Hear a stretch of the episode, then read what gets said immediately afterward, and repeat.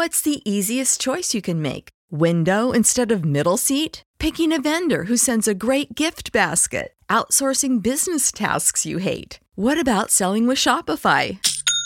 Whether you're selling a little or a lot, Shopify helps you do your thing, however you cha-ching. Shopify is the global commerce platform that helps you sell at every stage of your business. From the launch your online shop stage to the first real life store stage, all the way to the did we just hit a million orders stage? Shopify's there to help you grow. Whether you're selling scented soap or offering outdoor outfits, Shopify helps you sell. Wherever and whatever you're selling, Shopify's got you covered. Sign up for a $1 per month trial period at shopify.com slash try. Go to shopify.com slash try now to grow your business, no matter what stage you're in. Shopify.com slash try.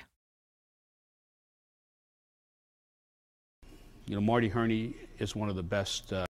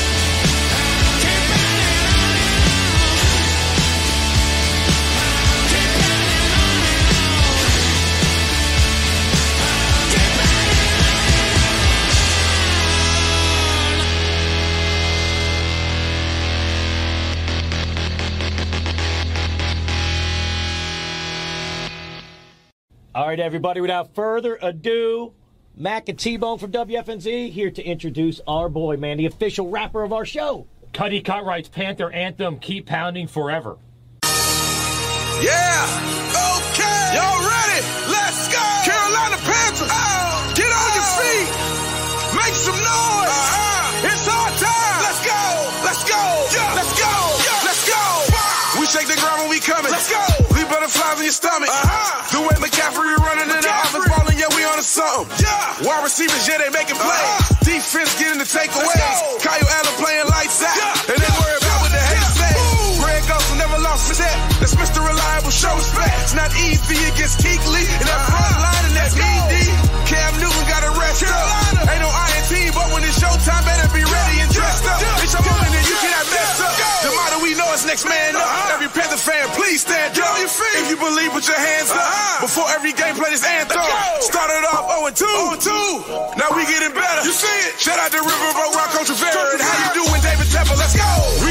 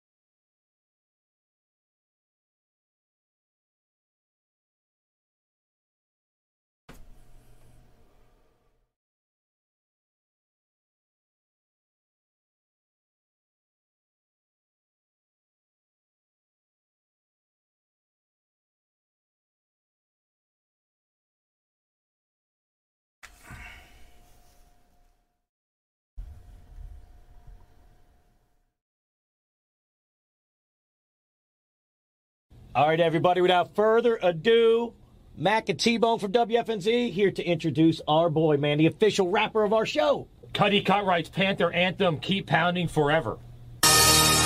Yeah. Okay. Y'all ready? Let's go. Carolina Panthers. Oh. Get on your feet. Make some noise. Uh-huh. It's our time. Let's go. Let's go. Yeah. Let's go. Yeah. Let's go. We shake the ground when we coming. Let's go. Butterflies in your stomach. Uh-huh. Way McCaffrey running in the offense balling, yeah, we on to something. Yeah. Wide receivers, yeah, they making plays. Defense getting the takeaways. Kyle Allen playing lights out. And they worry about what the hate say. Greg Olsen never lost his head. That's Mr. Reliable, show respect. It's not easy against Kuechly. And that front line, and that's ED.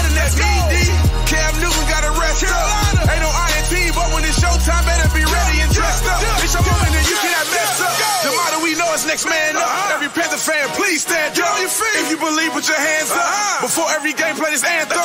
Started off 0 and 2. Now we getting better. You see it? Shout out to Riverboat Rock Coach Rivera. And how you doing, David Temple? Let's go. We gon' keep pounding forever. Forever. We gon' keep pounding forever. Forever. We gon' keep pounding. Forever.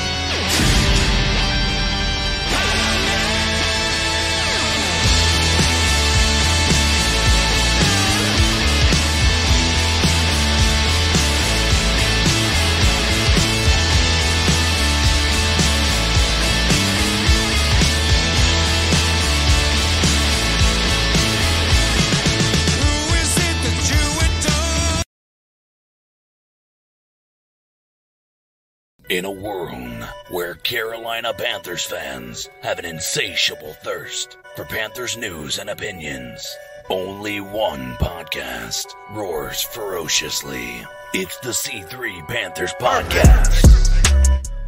Yo, what's the deal, Panther fans? It's the C3 Panthers podcast live to you Tuesday night, and it's a important night when it comes to the Carolina Panthers. Uh, news broke today that Ron Rivera has been fired by David Tepper. It's a it's David Tepper climbed Hamburger Hill to join Cody Lashney, and and it's time for a new direction. Cody, how you doing tonight, my friend?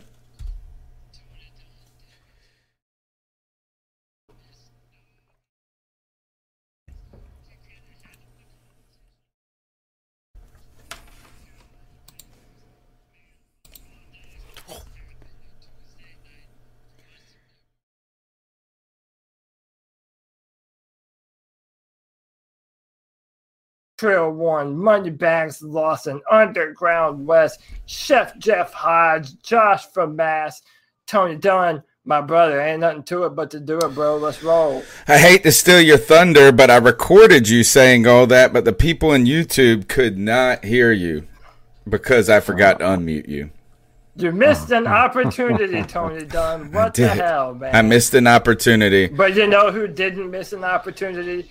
David Tepper no. to get ahead of the competition, finding the next head coach of the Carolina Panthers. There's so much to talk about. The chat room is lit. Brad Dugan, Jeff Hodge, Nick Montedero, Underground West, Tony Dunn, and nothing to it but to do it, brother. Let's roll for the second time in a row. Tonight's show is the end of the Rivera era. I think this is episode 48 on the season, and uh, today marks a, a big change for the organization over the last nine years has been under the leadership of Ron Rivera. We'll be talking about that ad nauseum tonight. Lots of things to discuss from uh, not only the decision to fire Ron Rivera, the timing, also news surrounding potential what's going to happen at the GM spot. Right, there's a lot of uh, interesting. It's a lot of facets to that story as well. And don't forget, we've got some of the most rowdy Panther fans on the interwebs, uh, not only in the chat room, but cats calling into the cat call line. The number's 252 228 5098. We're going to be plowing through a ton of calls tonight. We might not respond to every call. We will play them all, though, as we go, and we will pick our spots. There's tons to talk about it. And we also got the Bat Daddy in the house, Greg, to hang out and talk with us. How you doing, Greg? What? Boy, a calamity of er- errors tonight. Yeah, no, I don't hear Greg. I can't hear him at all. So that's come, uh, come back and, uh... all right. Let's go ahead. Um, and, and, it looks like CK is walking to his car, or he's in his house. I don't know. We'll let him get. I'm in my car. You're in your car. Yes, I know. Sir. Are you, are you about to jump uh, for joy? Are you going to hit your head on the roof? Whew, I'm I'm ecstatic. But also, uh, as with all things that are unknown, there's the fear of what the future holds. As much as I wanted Ron Rivera gone, I had a pit in the in my stomach the moment I found out, though, which is odd. Can hear me now? Yes, we do hear you now. All right. Um, so okay, well, you know, there is it is a loss. There's a certain loss and there's a certain fear. Um, so hopefully we can rebound ourselves after this stumbling. I have that same feeling in the pit of my stomach as the beginning of the show happens. Let's make sure that everybody give us a thumbs up. Cody, give me a sound check. Say, Cody, uh, are you happy that this happened today? I am ecstatic. I am so happy that this happened today. I didn't think it would, but uh, it definitely did. It is real. Okay, so that was my sound check to you guys. Now let's go ahead and turn. Uh, oh, don't forget subscribe to the show, smash the thumbs up button, call into the cat calls line, whatever. There's too much to talk about to ask you guys. You ask you guys that now, or whatever. You know what we need. Let's go here. This is what happened today. This is Ron. Uh, this is David Tepper announcing that he's going. Why he's going to be moving on from Ron Rivera. I think to put my stamp on this organization. I just thought it was time given the way things have gone the last two seasons, to put my stamp on this organization on the football side, as we've done on the business side of the organization. Um, and, you know, I think, um, you know, as, as, as much respect as I have for Ron, um, I think a change was appropriate to build things the way I want things to be built. What'd you hear there, Cody? I mean, pretty much it's self-explanatory. This is a man uh, that you know. I said this uh, last Sunday. The man thought he was buying a Super Bowl contending football team, and credit to the man. He could have done this sooner. He could have fired Ron Rivera as as soon as he bought the football team, but he felt like there was reason to have faith in Ron Rivera, um, and that just didn't turn out. And I think out of anything this is a message to the fans about what he said earlier being true. He is not going to accept mediocrity on this football team. In fact, they even put up a stand where there is an empty shelf for the Super Bowl trophy that the Panthers do not have.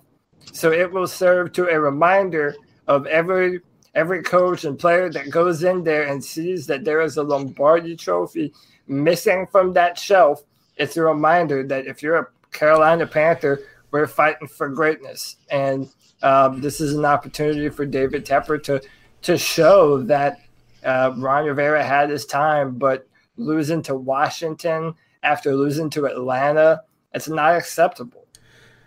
Brad Dugan says Tepper has a plan in place, and Underground West, West says Tepper about that action right? So look, what I heard was the word. Uh, I heard this is I heard Tepper say multiple times that he likes, he he respects Ron Rivera as the man, uh, and that he's one of the most honorable kind of uh, people that he's ever known. So he thinks of what I think is important to remember here is that we get so we're emotionally tied because these are real people, but he he used another word, appropriate, and. Yeah. And I and I think that what we can distinguish is this is sometimes being a, just because it's you've chosen to go a different direction is not a referendum on a person right and we have no, to say that out loud it seems like but at the thing this is appropriate and to be honest ron rivera survived more longer than anybody than he should have to be honest is that multiple times 2012 2014, people calling for him again 2017, 2018, 29. So Ron Rivera, God bless him and kudos to him for keeping the position as long as he was. He was able to find some success now, um, but appropriate. Uh, the Bat Daddy, do you think that this move was appropriate today?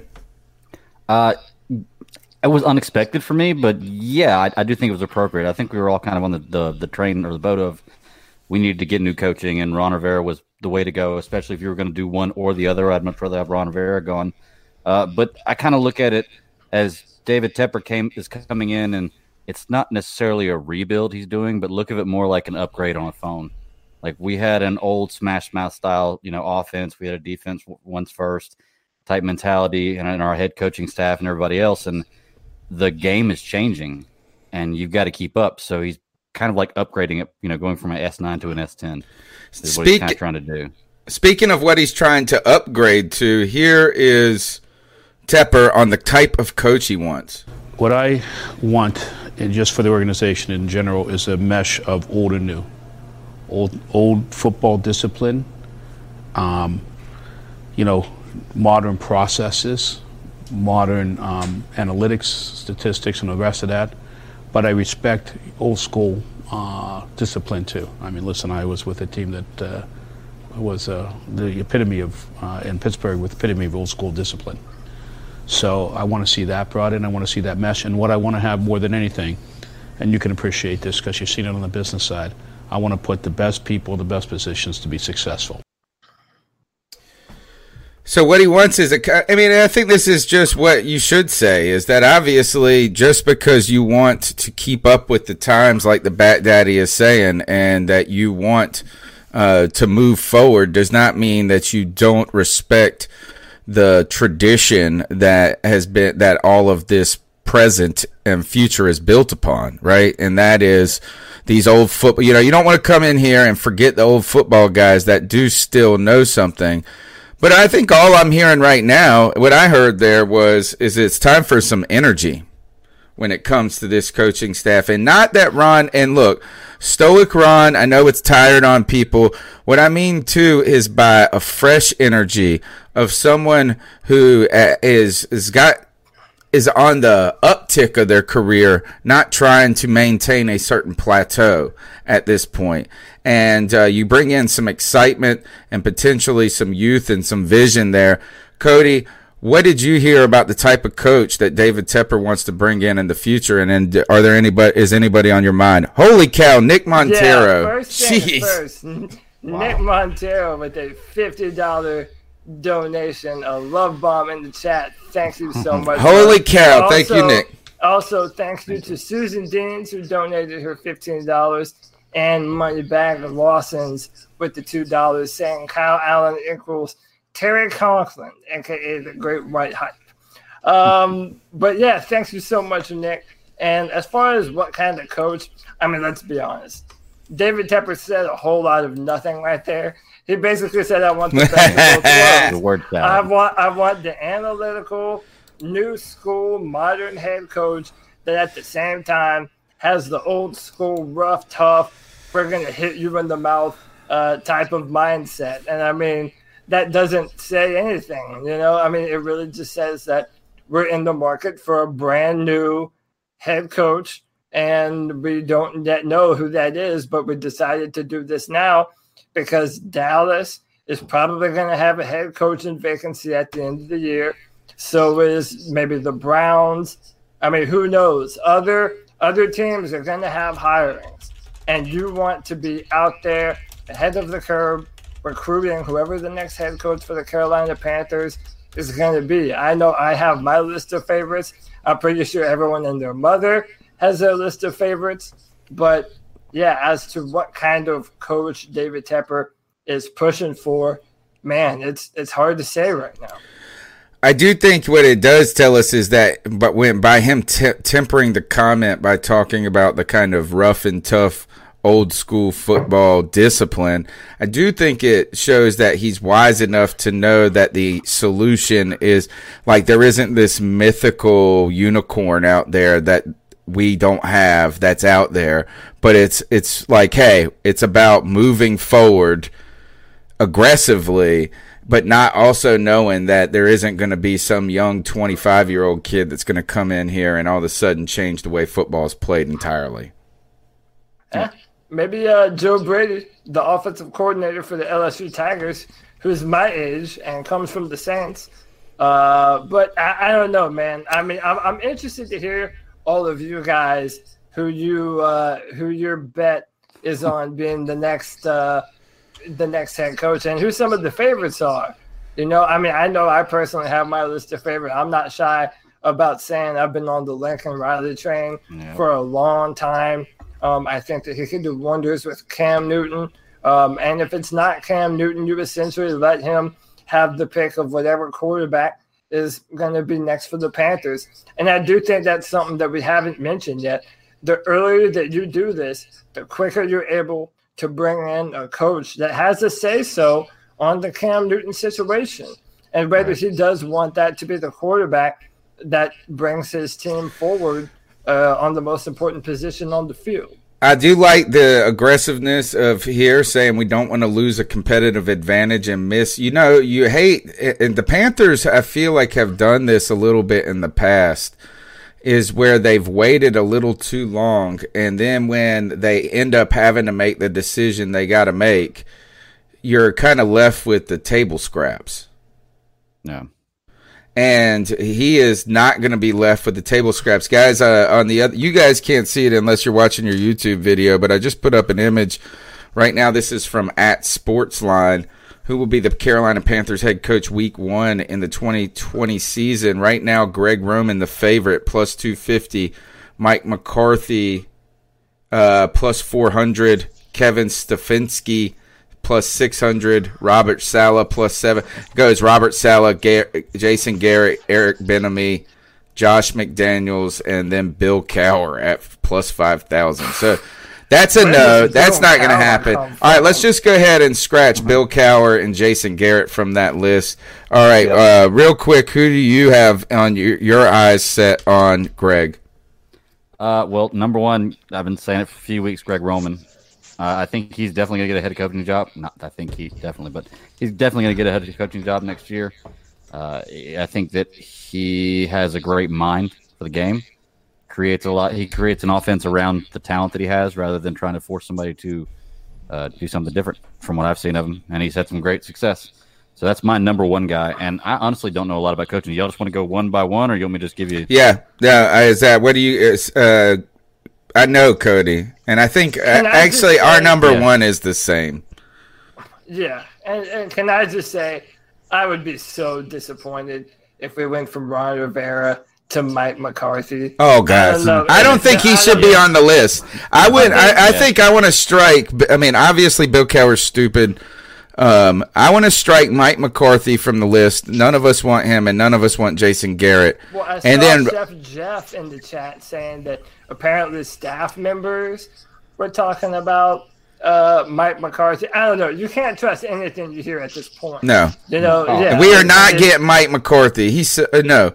I, I want to bring go to the point though. Since Greg said Greg Roman uh, before the show, Cody, you brought this up to me. Is that Greg Roman is the hot name right now because he's with Lamar Jackson, MVP, uh, a guy who's playing as well as Cam Newton played in his MVP season, and he is the hot name because of the way that offense and what he's been able to do. But there are some concerns about Greg Roman coming to Carolina when it comes to Cam Newton, his health at the current moment, and how that system could be run by a Cam Newton. So tell me your thoughts on that. Well, yeah. So if we're talking about Greg Roman, I mean, look at that Ravens offense. That's it. Read that uh, play action, uh, um, you know, running the football, but they're also running the hell out of Lamar Jackson. I mean, they are using the threat of Lamar being a mobile quarterback to their advantage. And if we're talking about Cam Newton, are we comfortable with Cam Newton running that kind of power run offense again at this point in his career. I mean, after yeah. so many injuries. Um, then I've read something. Uh, I was tagged on Twitter about apparently there are people that are still concerned about maybe Cam Newton not having all the arm strength that he once had. Um, but I, I don't know if we're worrying about Cam Newton's health. It just doesn't seem Greg Roman would be the fix to come in and and change that. Now, if you're not going to run that read option, play action type of offense, then do you even want Greg Roman? Do you look to maybe a uh, a Jim Harbaugh, who a lot of people uh, have been floating around, has connections to Scott Turner, our new offensive coordinator, which is something yeah. else to talk about later on. Um, I don't know. I don't know if Roman makes all the sense right now, even though I wouldn't be mad at that hire um, there are some legitimate concerns. Yeah, or more, not even concerns, but just questions of how it would work is because of all the things you said. Go ahead, Greg. Well, no, well, I was just going to say I, I, agree with all that stuff, but uh, you know, I'm just saying he can he builds an offense around the players, so he may not run that same kind of offense, but he may have some different kind of stuff he can build with it. He's just been had a lot of success where he's at. So, CK, was you saying something? Yeah, I was gonna I was gonna put my two cents in. I mean, I thought Greg Roman would be a good idea, and and then when you start thinking about those things, you Greg Roman has run an offense without that that power QB and everything with Tyrod Taylor. Tyrod Taylor wasn't a run first quarterback up there in Buffalo. They gave them the ball to LeSean McCoy a lot more. But the problem with that is it was a very vanilla offense. So without the ability for Cam Newton to have his legs, if that's really the concern you have, I don't think Greg Roman is the person that you put in that place unless we do decide to move on from Cam Newton, which I'm hoping is not the case. Uh, but if you're if, if you ask me if Cam Newton is without his legs and without his deep ball, what do we really have in Cam Newton? And and to echo uh, to kind of build on what CK just said, you know, Lamar Jackson – it, uh, those only come around once every few years. So yeah. if you if you have Greg Roman, I mean, you have to install a certain kind of quarterback in order to make that offense run. And that's a lot easier said than done, man. There are not very many Lamar Jacksons uh, in the world. now, if, if you're talking about a healthy Cam Newton, then you know that's a completely different story. Yeah. Well, you also got to remember with Lamar Jackson too. He is playing at a phenomenal level, but he's not going to play like this every year. Like it's it's it's no player plays like this every year. Now, if he comes back next year and does just like this right here, it's going to be insane. But he's having a really good year. I don't think he. I do think he's one of the best quarterbacks in the league, but I don't think he's going to play with these kind of numbers every year. That's just way too crazy. But I could be proven wrong. All right, um, let's let's do this. Is let's take a break um, momentarily from discussing future head co- uh, coaches, and let's get into the cat calls for a minute, and we'll come back to it. Before we get into the cat calls, don't forget if you're going to go check out a game, whether it be the Hurricanes on Thursday, I think they're hosting the Sharks, or you want to check out a Hornets game. I think tomorrow they are playing the Golden. Uh, they're playing Golden State right now. You want to go to vividseats.com, get the Vivid Seats app. They'll hook you up. You can get the ticket you like for a price you like. Go to Vivid Seats. You take a, advantage of their rewards loyalty program, and you get every ticket. Be sure is backed by a hundred percent buyer guarantee. That's the Vivid Seats app. Promo code Overtime. That's right. If you use the promo code Overtime at checkout on the Vivid Seats app, you will receive up to a hundred dollar discount on your first purchase. I'm telling you, super easy. Go check out the Canes. Go check out the Hornets. And heck, you can even in a couple of weeks go check out the Panthers against the Seahawks. All right, guys, let's go ahead and get to the cat calls for a moment. Let's just see what the fans got. There's so many calls to get to. I figure we'll let them lead the conversation, but I do want to come back to Cody's pick for the head coach after a couple of calls. Let's see what you guys got. So, what are your thoughts on catcalling? Yeah, it's pretty. You shouldn't do that to somebody. And how did that make you feel? Uh, very uncomfortable. So, how do you think catcalling makes the person feel? It feels good, like. Who's that cat sitting in the back corner with his face buried in his notebook?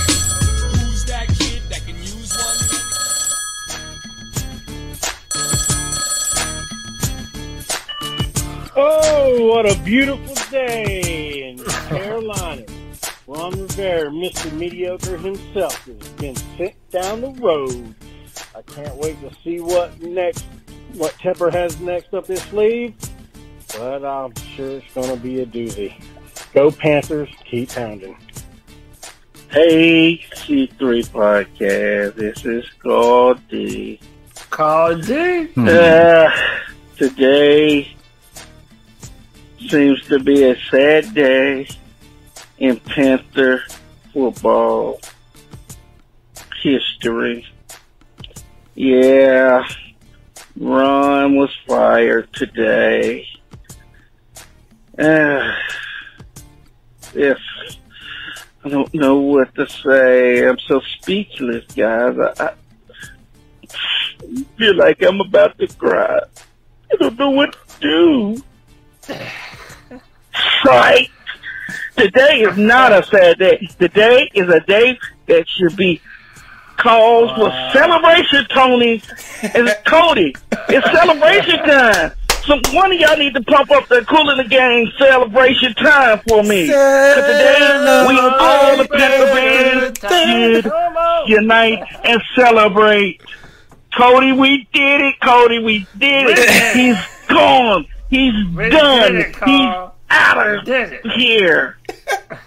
No more time clock management. No more same speeches of missed opportunities. Not mm, taking Ugh. accountability. I will not Blaming every, everyone and everybody else ah. except himself. In the words of the great Ric Flair, Woo! Baby, what a day. I am happy. I don't know about you, Cody. I don't know about you, Tony. But I sure am happy as hell. Woo! What a call, Carl. D. All right. Until next time, guys, keep Keep motherfucking pounding. Ah. Carl D brought the heat. He faked you with the tears. He faked you with that, and then he came in. He said, "No more poor clock management. No more missed opportunities." No more tired speeches, Cody. Is it? I, I think you've really. I mean, obviously, you've been on that hill. People have even been contacting me about T-shirt ideas involving Cody on a hill. Um, but what I was gonna say is that, like, I think over every now and then you've talked about Rivera's message getting tired and stale. Yeah, I kind of think after a certain amount of time as a player, you just once you've heard it before, you just start to tune them out. And by the way, man, like one of the things that you've heard or I've seen in the chat and online, uh, you know, people are like, "Oh man, I wanted this to happen," but then when it did, oh man, it kind of hurt a little bit because I mean, it doesn't take away that Ron Rivera has done some incredible things for the Carolina Panthers, and it's nothing personal. And all the players love him. They all say wonderful things about him, and I have no uh, doubt in my mind that he's a great man. Done, has done great things. And listen, Ron Rivera is going to be a head coach somewhere else. I don't know. They've been talking about David Gettleman in New York. Maybe he's the next Giants coach. No one knows. But uh, Ron Rivera, a- after a Poor Ron. He cannot go from here to the Giants. I'm, we'd be worried about his mental health. I, I don't know, man. I do know one one thing, and all the Panther fans uh, in the chat know this. I've been saying forever. It's time to move on. The Panthers can do better. We have to do better. Ron Rivera has done everything that he can possibly do for the organization, and hats off to the man. But it's time to move forward. It's a brand new day here in Carolina, and I'm, I'm happy for it. I welcome it with open arms, and everyone should. Everyone should. Because now the doors are wide open to a bright future for the Carolina Panthers. All right, next call. Hey, what's up, C3 Podcast? It's Lovato from OKC. I haven't called What's up, in in man? a long time. I've been listening to every show, though. But I have a suggestion for y'all for some Thanks merch. for your support. I think it would be badass if you guys made a T-shirt with Cody sitting up on a hill in his wheelchair with his arms spread out like Jesus, and it says "Join me on this hill." Hey, man.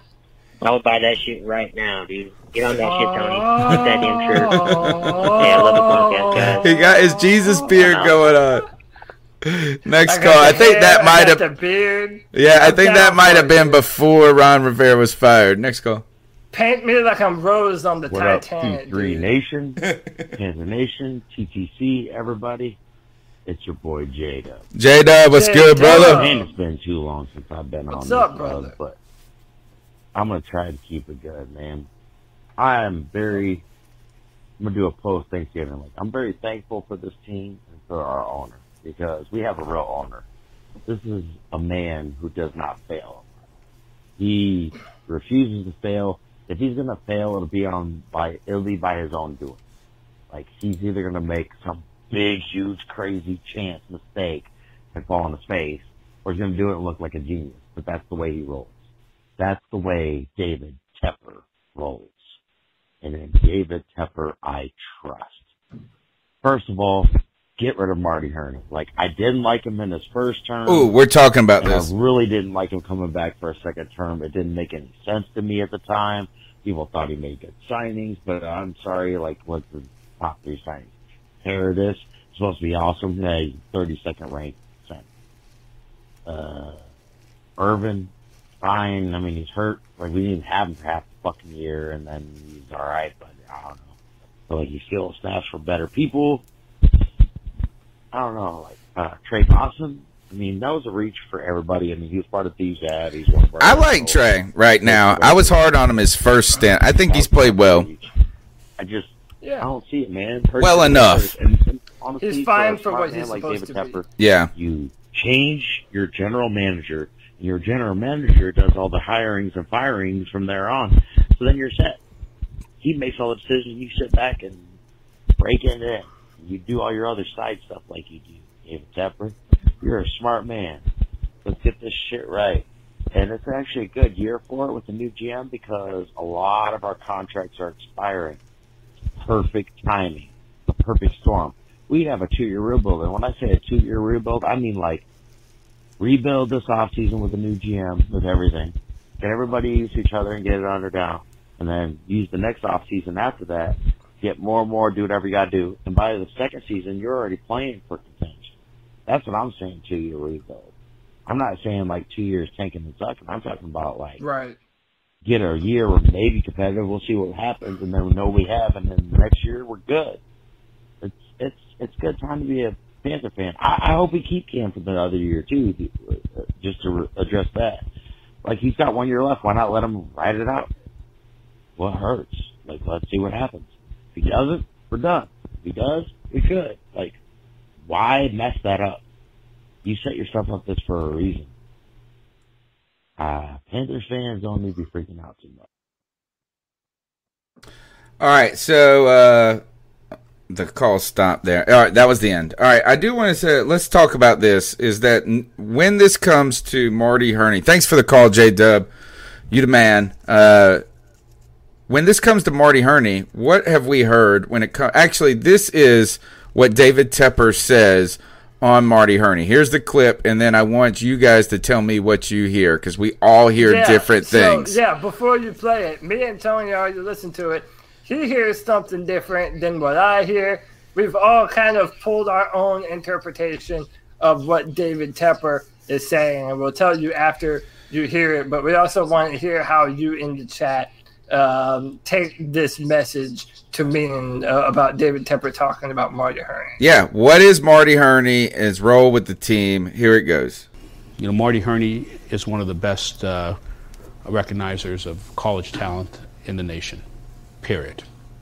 Okay? I don't want to lose that. And he's also not a bad manager. There's also new processes that I want to bring in. I think that, you know, the modern football organization needs a couple people there. And if I was looking in the future, I would have, uh, you know, if I'm looking at the manager in the future and looking at who's going to be there in the future, and, you know, Marty um, is more senior. If I brought somebody else in, it could be a potential GM. And if that person was more involved in, you know, um, on the scientific side or the analytic side, or and just uh, you know interfacing with the business side, just like on the business side, I brought in not only a president but a, a, a COO. This is a COO. All right. What did you hear, Cody? I heard David Tepper say that you know he doesn't want Marty Hurney. He doesn't want to lose that level of evaluator when it comes to evaluating talent at the college level, and that he's someone that he wants to be a part of the drafting process from here on out. Now, there's two different mindsets to that. We've been saying that Ron Rivera doesn't play our young players. So, is it a fact that Ron Rivera just wouldn't play them? Or did Marty Hurney miss on some of those picks? We just let go of Rashaan Gaulden, who was a third round pick. A lot of us were not very happy with the Will Grier pick. We've yet to see Jordan Scarlett. Um, there have been players that, you know, you could make a real argument that they, uh, Hurney hasn't drafted well outside of the first two rounds. And that's what you want to do. You want to be able He to. He never misses in the first ever. Well, that's legitimate. It's a legitimate thing. And that's an Um, important shout, thing. Shout out to God of Blackness in the chat for the two dollar love bomb. Thanks. We see you, man. And um, so, all right, so that's my perspective. Now, give him yours. I heard this. He said Marty Hurney is senior, as in old. And Marty Hurney is good at picking talent, but his ass is fired. That's what I heard. I heard that we are about, we're going to come to a mutual end in a short time. Because you know what I didn't hear, Cody? I didn't hear Marty Hurney is going to be instrumental in selecting the next head coach. Didn't hear that. No, no, I didn't. So is David Tepper going to hire a coach and then hire uh, a CE, COO of GMs, assistant GM, replacement GM, but then next? No. Mar, this is what's going to happen is, or this is what I foresee Tepper wanting to happen. He has an idea of a of someone that he sees as kind of himself in the sports business world. a man that has conviction, a man that's got moxie, a man that has vision and is not scared of a challenge. I think he's going to go get that guy. He's going to say to Marty Hurney, hey, you can quit if you want, or you can help us in this transition. And Marty Hurney's going to suck those last few dollars off that cash cow of a billionaire tit. And then he's going to hand, they're going to, that guy's going to hire the the head coach with Tepper, and Tepper is going to make the hire, but it's going to be him and the young guy over there hitting heads, and then Marty is going to be there because we don't have that person yet. Yeah, I don't, I don't know, man. So I kind of said it uh, kind of like this: We know that Bill Belichick is the general manager in New England for the Patriots, but then there's Nick Caserio that has been the, you know, the the golden child of potential general manager candidates, and he's also heavily involved uh, with the Patriots. And you know, I'm kind of thinking that maybe David Tepper wants something like that. There's someone that calls the shots, but then there's someone that advises him from a more analytical perspective. Now, I'm hoping that that doesn't mean just involve pro football focus and their stats into every decision made. I hope that's not what that says. But um, yeah, I do think that David Tepper wants to move in a more corporate direction and and have all of his bases covered. So, what I heard was this is that I'm not stupid enough to fire everybody today and not have anybody lined up yet for tomorrow. I'm also wise enough that Marty Hurney is he wants to look good. He needs to look good as he's leaving here. Either that or he's just going to retire. He's not going to tank the franchise. He's not going to get in there and start giving you bad drafting advice because that looks like him. But I heard that Marty Hurney's role in the organization would be contracting from the typical GM who is the guy that goes and picks all this. If you think about it, when you hire a GM, that's the guy that goes and picks his COO. That's the guy that picks all these other people that yeah. will then answer to him. I heard Marty Hurney's role contracting, not expanding, which to me says, "Where look is hey Marty, hang out here until we figure things out. You want to keep taking a paycheck or you want to quit? It's up to you." Greg, can we hear you? Can you hear me? Yes, we can. can. Oh, yes. fantastic! Yeah. All right, Marty Hurney. Ask, okay, uh, good. Let's ask Greg where, because uh, Greg and I talked a little bit, and he kind of heard what you heard.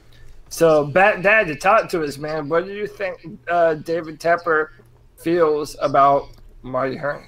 Uh, well, you know, like you said, we were talking about it before we started the show, and uh, I kind of, it felt almost like he didn't have a lot of confidence in him and what he was saying, or at least that's what I took out of what he was saying. He did say that he was great, he was one of the best at scouting uh, college, uh, you know, talent, and that he was a great guy for the job, and he had the old knowledge that he wanted to leave on the team. But I can't remember exactly what he said, and I wish I could have watched it while I just had to put the kids to bed to figure out what it was.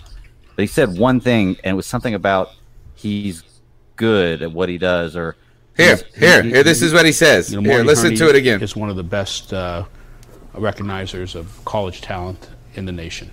Period. Okay? I don't want to lose that. And he's also not a bad manager. There's also not new a, processes what, that I not a bad in. manager. I think that you know the modern football or, or not a bad manager. Yeah. Not a good me, one though.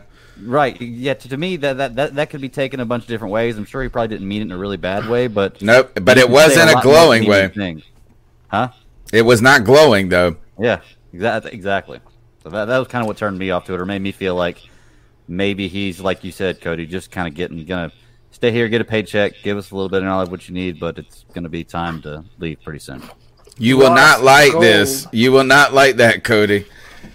Yeah, Ross Gold with the five dollar love bomb says Tepper's interview sounded like he's going to hire a defensive head coach to replace Ron. He talked about old school and Pittsburgh and he did say that. Um, but he also did, yeah, he kind of had a word sa- salad there and said, yeah, we want a little bit of this, a little bit of that. Yep. Li- a little bit of what your mama's cooking for dinner, We want it all. So who knows, man? Um, I, I don't know. It's so hard to infer what David Tepper wants and, and a head coach right now. There's just no way to know. But I, I would bet my money on the fact that it's going to be an offensive minded head coach. I hope it is. Well, you know what I think, and I keep, and I've been thinking about this. What you know, what the benefit of getting an offensive-minded head coach is is not necessarily their offensive mind, but the think of the opposite is that you then hire a defensive coach, correct? Like you can either hire this or that. So you hire, unless you're Jim Harbaugh, who was a special teams coach. Maybe that's the answer. The um, what my point is is this is if you hire a defensive coach, then you got to hope that he gets an awesome offensive coordinator. And if things go well, then that offensive coordinator will also be getting head coaching job in a couple of years. So you're going to have a natural turnover, but if you hire the offensive genius, he won't leave for a head coaching job necessarily, and he can keep around. It's I think it'd be easier to keep around a defensive coordinator than an offensive coordinator. I agree. Yeah. So okay, let's let's hit a few more cat calls, and then after we're done with a few more calls, let's talk about the brand new configuration of Perry Fewell as the interim head coach and Scott Turner. It's a big now- story. Now, now going Yeah. from quarterback coach to offensive coordinator. Which, by the way, I'm just, I'm just gonna say it, man. I'm I'm liking that move. I, I hmm. like seeing what Scott Turner has as an offensive coordinator. An underrated. Kyle Shanahan. Go ahead, CK. I was saying it kind of feels like a Kyle Shanahan type move. Very much so. bit. Very much so. bit. And I tell you this is there's a real story there.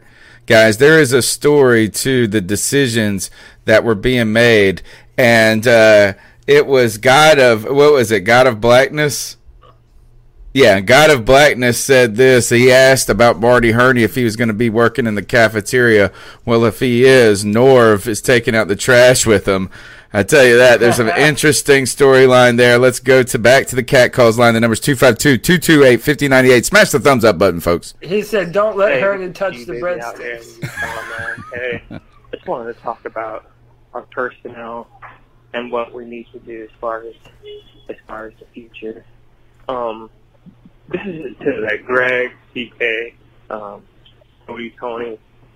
Losing Star Tule was a fucking mistake. It was a fucking mistake.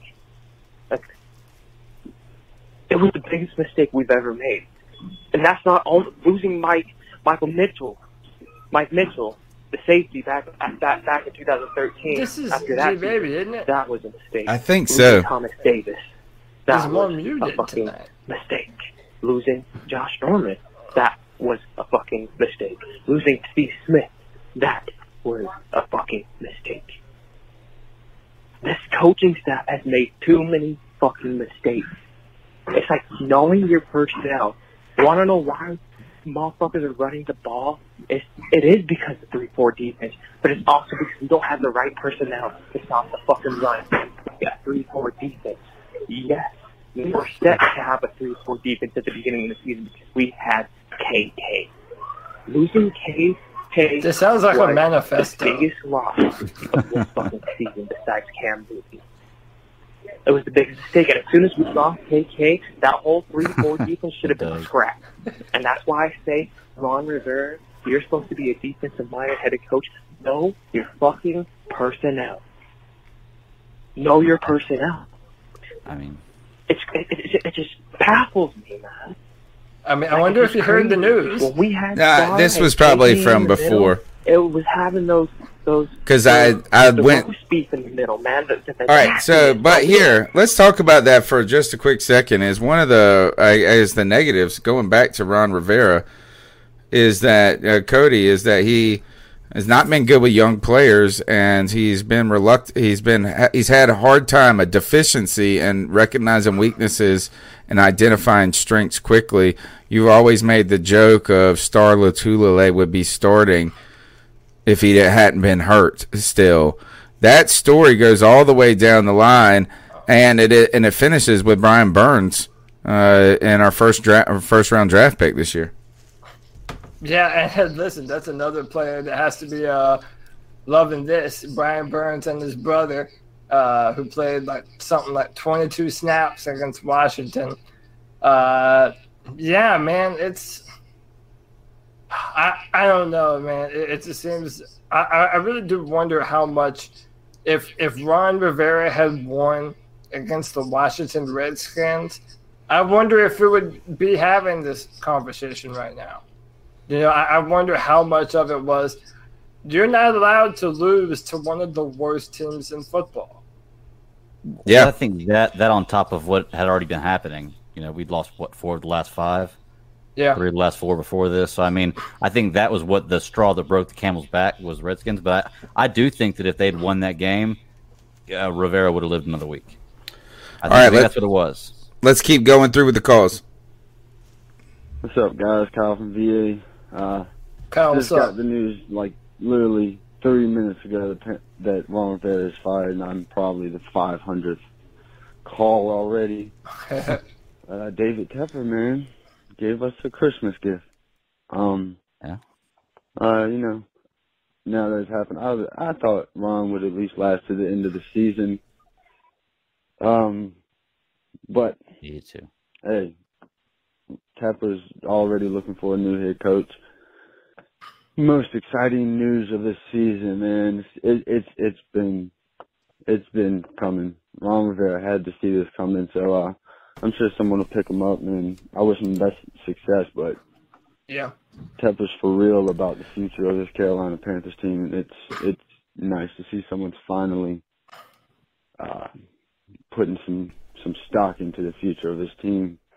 That is refreshing. Uh, I know tonight's show is going to be crazy. Cody is going to be over the fucking moon about this, and I cannot wait to hear this show. Keep coming, guys. All right, man. Thank you for your support and your call, man. Uh, I want to bring this up as Moneybag Lawson said we should have been talking about this after Atlanta. I agree entirely. In fact, I think the decision was kind of already made after Atlanta, uh, or like that it was going to happen.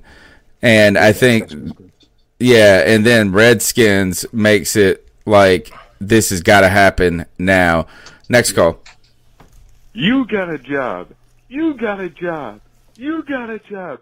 You all have jobs. And you want to know why? Because Ron Rivera is gone. Hell yeah, as of 3 o'clock today, he is gone. and I have never been so happy in my life. Wow. Oh, boy. Is this Yep, Nick? Just figured I'd call in, uh, I think you guys so. know. Also, pose one question for you. Okay, we ended up picking up Will Grier in the off season. What do you think would have happened if Taylor Heinicke had started and he had taken up the main quarterback role after Cam was gone? You know, just want to hear your thoughts on that. We Love would the all- show, guys. Listen every week. Keep sounding. Okay, so this is a tough question because it's a why are we even thinking about Taylor Heinicke? And Well, he gives I- us a team to root for in the XFL. yeah, I I think though that the point that he is dovetailing to is that what does that tell us about Kyle Allen in relationship to Will Grier? Taylor Heinicke, do you think? I mean, I don't think he would have had the same. Maybe he would have had the same success. Maybe not. I think Kyle Allen played pretty well, but I think this is that it would have been a lot easier to put in, or at least it would have been. Will Grier would have been in by now. Well, uh, let's remind ourselves that they started Taylor over Kyle Allen last year. Kyle, uh, Taylor He got hurt. Was QB two. He got hurt. So Right. yeah, um, and so how Who starts at quarterback they- Sunday? Well, yeah, I mean, no, that that was my next question. Ron gonna be my Rivera, question, yeah. Ron Rivera had been dead set on not playing Will Grier, but now there is no Ron Rivera. So, what are the chances that uh, we see our third round pick, the West Virginia quarterback? I, you know, it depends upon what we see in Scott Turner. I mean, what do you, Yeah. what do you feel like Scott Turner? I mean, I personally feel like Scott Turner had um, a much higher opinion of Cam Newton than Ron Rivera did. Um, you know, I may be wrong in that, but or Norv Turner at least. And I think that that may speak well to Will Grier's uh, skill set, to where Will is still somewhat elusive. He's got that explosive first step out of the pocket, Yeah, to where yeah. he can escape the pressure. So I could see a scenario where Scott Turner is like thinking, our playbook opens up much more with Will Grier in the backfield than does with uh, with Kyle Allen back there. But I will say that one of the interesting takes that I heard from Jourdan Rodrigue was uh, right now they have a very layered approach with Kyle Allen. They have two read plays, and that's really all they're giving him. And with Will Grier, do you have to die that you know kind of bring that back a little bit because he hasn't under he, he's been on the scout team he hasn't been learning our playbook as as in depth as Kyle Allen has so you've got to wonder what their anticipation is with that too so I think it's kind of a moot point at this until we see Sunday I would like to see Will Grier out there but I could see a scenario where they hold true with Kyle Allen because he's been getting us losses one way or another so Money So- Moneybags Lawson is on fire. He said RV and his flunkies are out next. Vermillion? Yeah, Yeah. dude. That, that, that dude needs to be out the door. Okay, so listen, I'm going to put on my tinfoil hat for a minute here, fellas. Follow me with this conspiracy theory. You know how I've been saying that the drafting of Will Grier was a David Tepper move. It was a David Tepper decision, and it was an insurance policy in case Cam Newton was too hurt to play to play football. Right? Mm-hmm. I've been saying that was a David Tepper decision. Well, Ron Rivera doesn't want to play Will Grier this season. Maybe David Tepper sent out the marching orders. Hey, we're going to start Will Grier. Maybe Ron Rivera stood his ground and said, no, he's not ready yet. And that just kind of pissed off David Tepper enough to say, all right, I've had it. If you're going to mismanage the roster to this level and not play Will Grier, then yeah, maybe maybe that's what prompted the firing of Ron Rivera. I don't know. Maybe I'm a Well, clearly he wasn't a uh, Ron Rivera wasn't a Will Grier guy. Not you at know, it wasn't like he was the one pounding the desk to get Will Grier, obviously, or else he would have been more interested. I think it's a lot to ask Ron Rivera to try to develop a quarterback for the future when his when he's about to get fired. I do think it makes a lot more sense now. But here, the real story, and let's go ahead and break from the calls for a moment. Talk about this. The biggest story when it comes to today's news, in my opinion, has to do with the elevation of Scott Turner to offensive coordinator. You go in, you fire Ron Rivera today. We have no idea who is going to be the defensive coordinator. Not a hmm. damn word was said about that from what I've heard. Has anybody heard anything about that? No. Well, Eric Washington is still technically the defensive coordinator, which I thought was really odd in this whole thing. You're going to promote you're going to promote your secondaries coach to the interim head coach and not address the fact that you didn't trust your defensive coordinator to be in that position. Does so speak volumes. Yeah. you know uh, that that speaks a pretty large message right there that that now it could be that he didn't trust he doesn't trust uh, Eric Washington but he feels like maybe Tepper feels like he would lose the locker room completely if he let go of both of those guys because both of those guys are beloved by that defense I mean by that that the the locker room Well, you can't let go of both of them. You have nobody. Right now, but here is that we haven't heard what the situation is going to be when it comes to the defensive coordinator. So we just have to assume it's Eric Washington, it's not Ron Rivera. It makes sense, I think, prom- promoting uh, either like the like Blackburn's too young. So I think that this was a good identification of someone who can be a, a, a kind of a temporary head coach. The story, though, is Norv Turner got demoted in this process. He did not get fired, he got demoted. And they call him special assistant to the head coach. So they said this is what they said today was Norv Turner, you're too old. You're too old to be a head coach in the future of a team and it be meaningful. You're too old to be an offensive coordinator in the future and it be meaningful. But we like your son. If we fire you, your son will be upset. So here, go over there. You'll go be over there. to the regional manager I say, it's like being the special assistant to the regional manager. Yeah. He got That's what we- that's what demoted. we were all Look, you know he got demoted. Position. He got Yeah, What demoted. does he even do now? What is his job? What is I think that? I think it's because he has experience as head coach. I think the fact that we put somebody in that interim head coach position who has no idea what the hell he's doing. so is is he he's done it still before. is, is he still in the booth now, or is he on the sidelines? That's an interesting question. Here is another. Yeah, that is a great question, and I think the other thing, though, to continue back, it's got to do with the relationship of Scott Turner.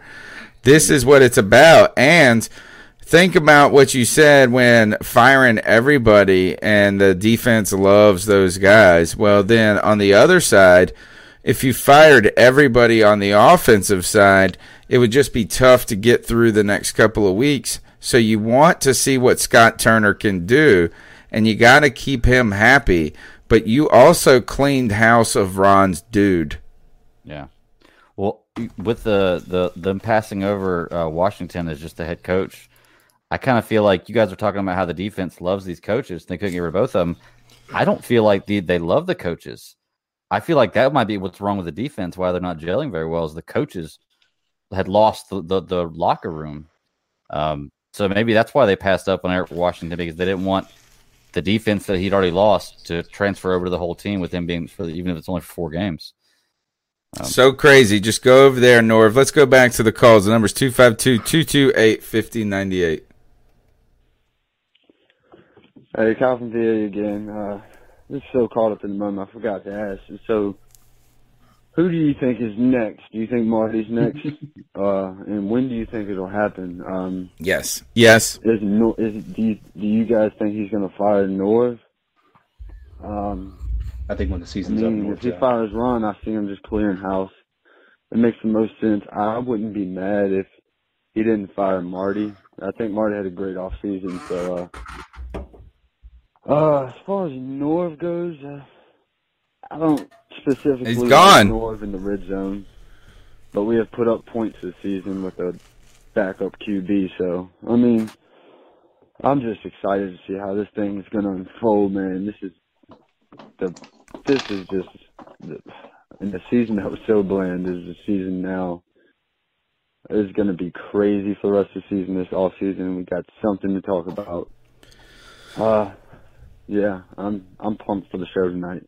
Guys, I, Found I think that the um, advancement of Scott Turner is the most shrewd and calculated, awesome move you could do. Because what you get too is a guy who's familiar enough, who has his dad to lean on, right, in the building. And you get a guy, though, that has an audition Yeah. in three the next three weeks or four weeks, he's got an audition for moving up in the football world. His dad, he called a, I mean, basically, he just, they're old. Like, he's a has been. Not a has been, that's the wrong way of saying it, but his career's over. Scott Turner's future is ahead of him, and he's got a lot to play for this week. What do you expect out of it, Cody? What do you expect out of a Scott Turner offense? One, I love the move because I want to see how it does differ. I mean, uh, there, you only have so much time to install an offense, so you're really not going to see a lot of differences. I feel between Scott and Norv, but I think the it- it'll be fun to see the differences of play calling situationally on the goal line. Um, you know, uh, are there new wrinkles to a Scott Turner offense that maybe isn't there in a Norv Turner offense? And It's gonna be more Norv- aggressive. It's gonna be more aggressive, dude. Norv has had his chance. We know who he is. I've been critical of him. I've also praised him when he deserves it. But I, I love this man. Let's see what we have in Scott Turner. And uh, you know, maybe at the end of the day, he might end up playing a large part in what the Panthers' offense looks like moving forward. All right, next call. What the fuck is up, C3 fam? It's about Jeff, 320. Just got the Jeff, amazing news that Tepper finally asked Ron Rivera. About, you know, eight months too late, but what are you going to do? So glad he's gone. Now let's start talking about getting a new coach. Uh, I'm sure I'll call back later with some stuff, but just wanted to I was so excited I had to call right now. I'm sure the podcast is probably going to be like four fucking hours tonight. Can't wait. we fired Ron. Let's go. Next call. Thanks, Chef Let's Jeff. go. B3, what's going on? AJ again. Called yesterday. And Jake. Uh, just talking a little bit about the game and the elephant that was in the room, but we all know just broke a couple minutes ago. Ron is out of the building, so Cody, cheese it up, buddy. Cheese it up. Go ahead and get line up who you want in here, and we'll see what happens. Uh, plenty of options, really. Uh, kind of excited. It's bittersweet. I like Ron. His best years is when he had McDermott with him. I don't know if that is telltale. I think that was a big Uh, part of his success.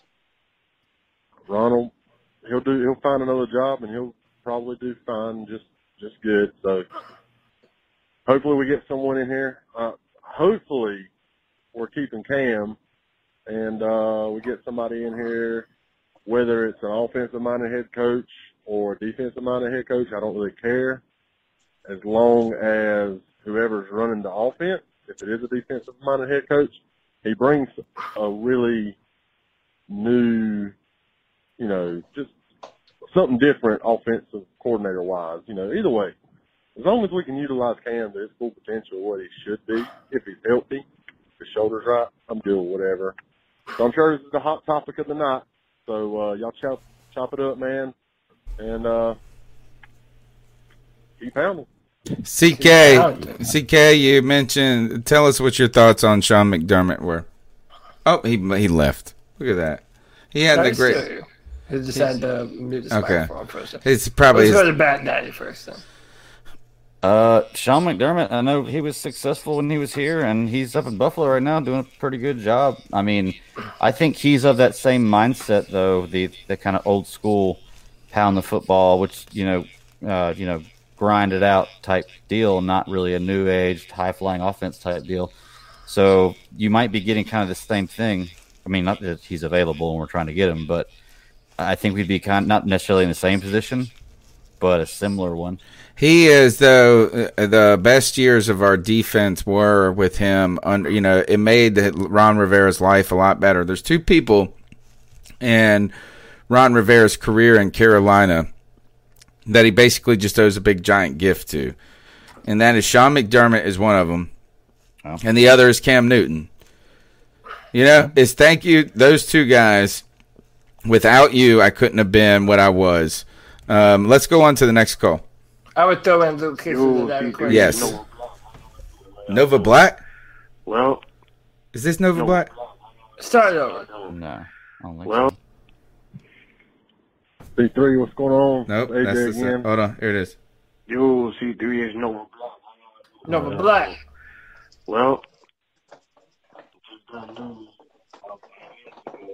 across my phone, Ron Rivera has been fired.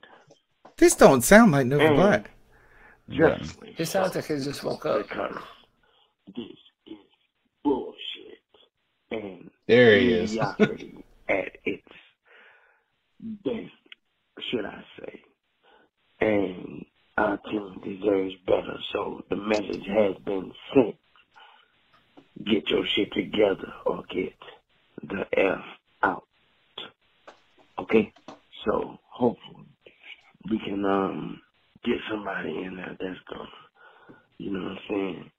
Um light some fire up on these guys' asses and stuff like that. You know, put a little sense of urgency. You know, add a little life to these players, you know. Fire the team back up, you know. So hopefully when can can that, you know, we got somebody who can actually, you know, make the best use of his talent. All of that good stuff before we waste his daggone career, you know, with mediocrity and, you know, Ron Rivera show of absurdity and miss uh, opportunity. you guys found. All right. Thanks, Nova Black. Next call. It sounded like the Joker. Panther Nation, rise up. Hey, it's Steve from Richmond County. Oh, you can't say that. I know what y'all talking about. I know it's huge. I love it. I've been on this hill too. But um, I want to talk about Jackson for a minute. Y'all touched on it last podcast uh, after the uh, the post game. Is this kid is he getting better, or you know he got turned around in the end zone against Atlanta, and then did the same thing again. You know, this past weekend, I'm like, you know, I was I watched the All In, you know, on Amazon, and uh, you know where they were Munnerlyn, and then we're ganged up on him in in that room talking to him about getting better, and I just I just don't know if this kid can get better. I hope he does. Anyway, glad Rivera's gone. Keep pounding. That's your boy, Cody. Tell us thoughts on Donte Jackson and then pass the mic, CK.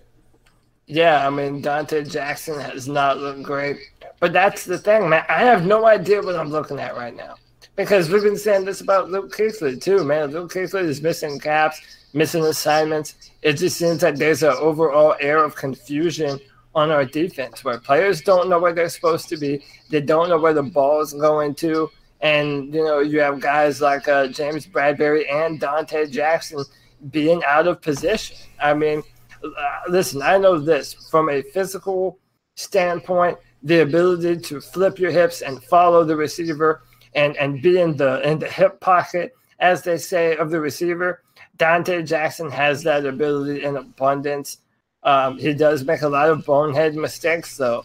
And I think one of the things that we do need to remember when talking about a head coach is that first and foremost, a coach is a teacher.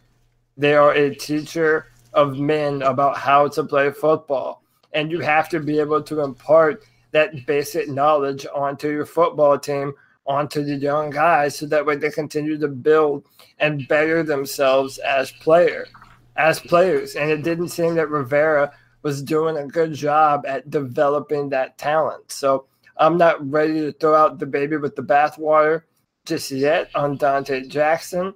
He has been um, kind of disappointing, but you don't ever give up on talent. And Donte Jackson has a ton of talent. Yeah, so I mean, I, I would I would agree with that. I've been pretty harsh on Jackson for the past few weeks because you know uh, we I predicted Jackson having a bad game against Atlanta because he did the same thing against Ridley the the year before. Um, I think that he has the capability of being a good corner, and I've said this a few weeks ago. Is that yeah, that all or nothing may have shown a different side to him than he actually, you know, portrayed for the majority of the year. But I mean, the fact is, is that it doesn't seem like he's progressing. In my opinion, from what I'm seeing, I don't see movement to being better. He just, I think what had happened is kind of like his play style. He gets those dirty eyes. He got his dirty eyes in the beginning of his, you know, his his uh, cornerback career, where people were like, "Oh my gosh, this kid's good." He was getting the interceptions and and masking maybe a few issues that he had because he was just in the right place at the right time in a lot of those. Um, so I think that there would be the issue is that I don't think that he's progressed as quickly as he could because I think that he felt like he was already where he needed to be because he got early hype in his cornerback career. But uh, I think he has the capability of you know doing well. I think what's interesting is I feel that Tepper has confidence in the secondary. Otherwise, he wouldn't have promoted the secondary's coach, right? I mean, if he felt like the one thing on the defense that was working was probably the secondary, in that in that they're making sure the ball isn't, uh, you know, there's not a lot of uh, 300 yard passers on the Panthers, right? So the problem is the run game, and our secondary is getting too many tackles in the backfield because the run's getting through the the defensive line. So I think that uh, with the new coach, we could see some changes, but I think we need more discipline, and I don't think we've seen that in a while. All right, next call. What's up, C3? Chef Jeff here. Just riding home about 4:30.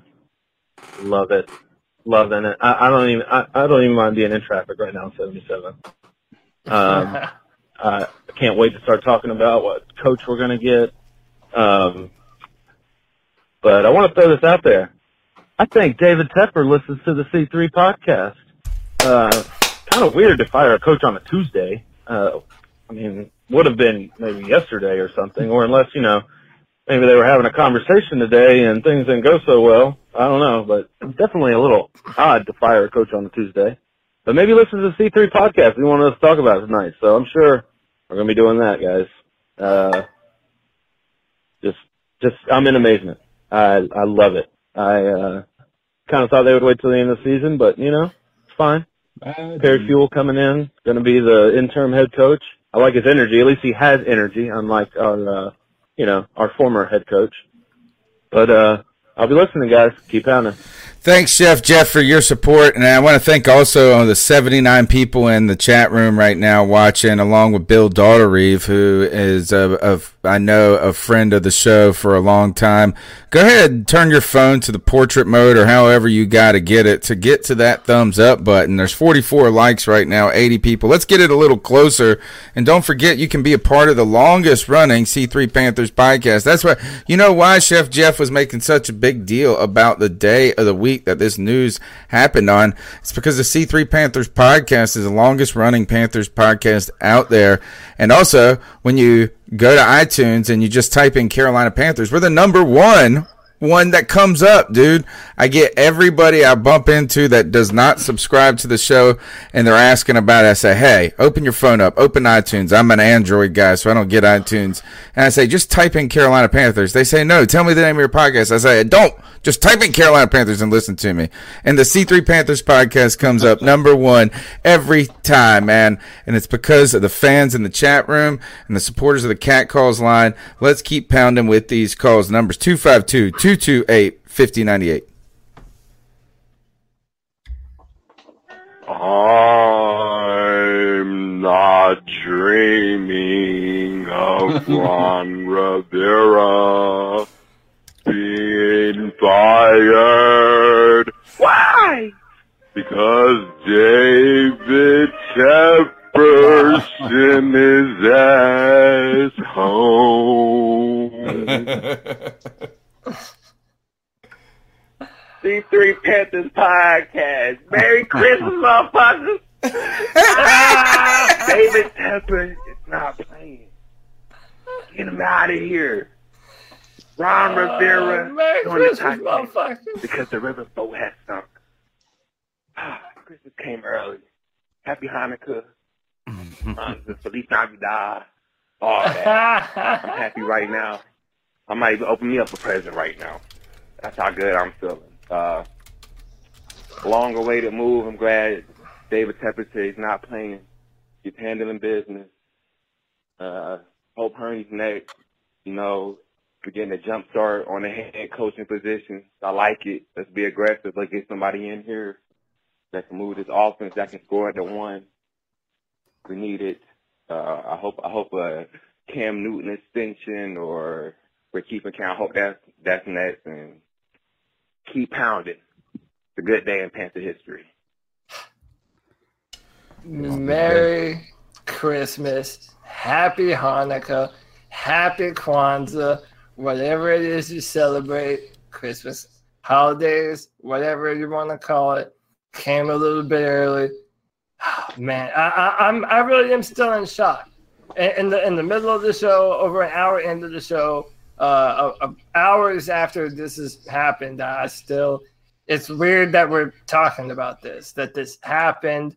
I, I did not expect this to happen. Uh, I might need someone to pinch me, man. I, I don't know. I'm, I'm, I'm, I'm blown away. I'm still blown away, Tony Dunn. Important part of the call. Important part of the call that stands out to me, fellas, is that um, Tepper ain't playing around. No. And you know what I'm most stunned, you know how you're in shock a little bit is I'm I'm in shock too that we have an owner right now that wants his fingerprints on his team so much. Yeah. It's a surprising component to me as I know that people have said it, but I have never seen it. I've never seen an owner who wants to be a part of the organization. Guys, speak on that. What do you think that Tepper wants to be when in his kind of capacity as an owner? I mean, successful. Yeah, that's that's really bottom line. I don't think he likes to lose, and for whatever reason, I want to mention this earlier when we were talking about it. And Bad Daddy, forgive me for interrupting you, but uh, you're good. I uh, I have a strange confidence in whatever moves he makes. You know, it, it's it's I don't know what it is. I mean, obviously we haven't seen the football side of his moves until literally now, but he I feel like he knows what he wants. Like he knows that he's going to make it happen. And it seems as though money is literally the last thing he's thinking about because he is throwing money at this team to make sure that it is successful left and right. He's adding positions. He's adding, uh, you know, executives. He's adding, you know, uh, assistant general manager, and assistant to the uh, special assistant to the head coach, things like that. I mean, he's doing things that he doesn't need to do. He is throwing money at this, right? Because he wants to, in my opinion, wants to be successful, and that's what's most impressive. Is because I think most owners you know, i.e., Jerry Richardson, would rather be super conservative with their money, keep that money in their pocket, and just hope that coaching is the answer when maybe it has a lot more to do with who you have supporting that coaching staff, what type of facility you have, whether you have a state of the art, you know, uh, medical facility for your players to be able to recuperate from a game, things like that. I mean, you see so many of these other teams focusing so heavily on that the Panthers have never done that, and I think that uh, Tepper gives me an just an an easy feeling about it. I I had that fear in the pit of my heart about the unknown, but after watching that video with him and uh, Bill Voth, I, I my fears are you know just melting away. I, f- I feel like he's gonna see he sees something in Scott Turner, and that is encouraging because I really like that move. Oddly enough, I feel really confident with that move. Um, so I just, you know, I, I, think his main goal and his objective is success, and that is it. Money is obviously going to be a, a, a result of success, but right now his main focus is bottom line win football games. Yeah. Well, you know, it, it's crazy because I've seen him more in the last two years. I mean, uh, it got to be 10 times more than I ever saw Jerry Richardson talking or, or, doing anything involved with the team that you know wasn't you know photograph or some PR thing going on. Um, it almost seems like I was talking earlier. It's like an upgrade for the team, like a phone upgrade. It seems like he's gone on the inside of the team for the last two years and rebuilt the internal structure, the like the organs, the, the business aspect of everything, and now he's working his way out to what we see on the outside, which would be the team.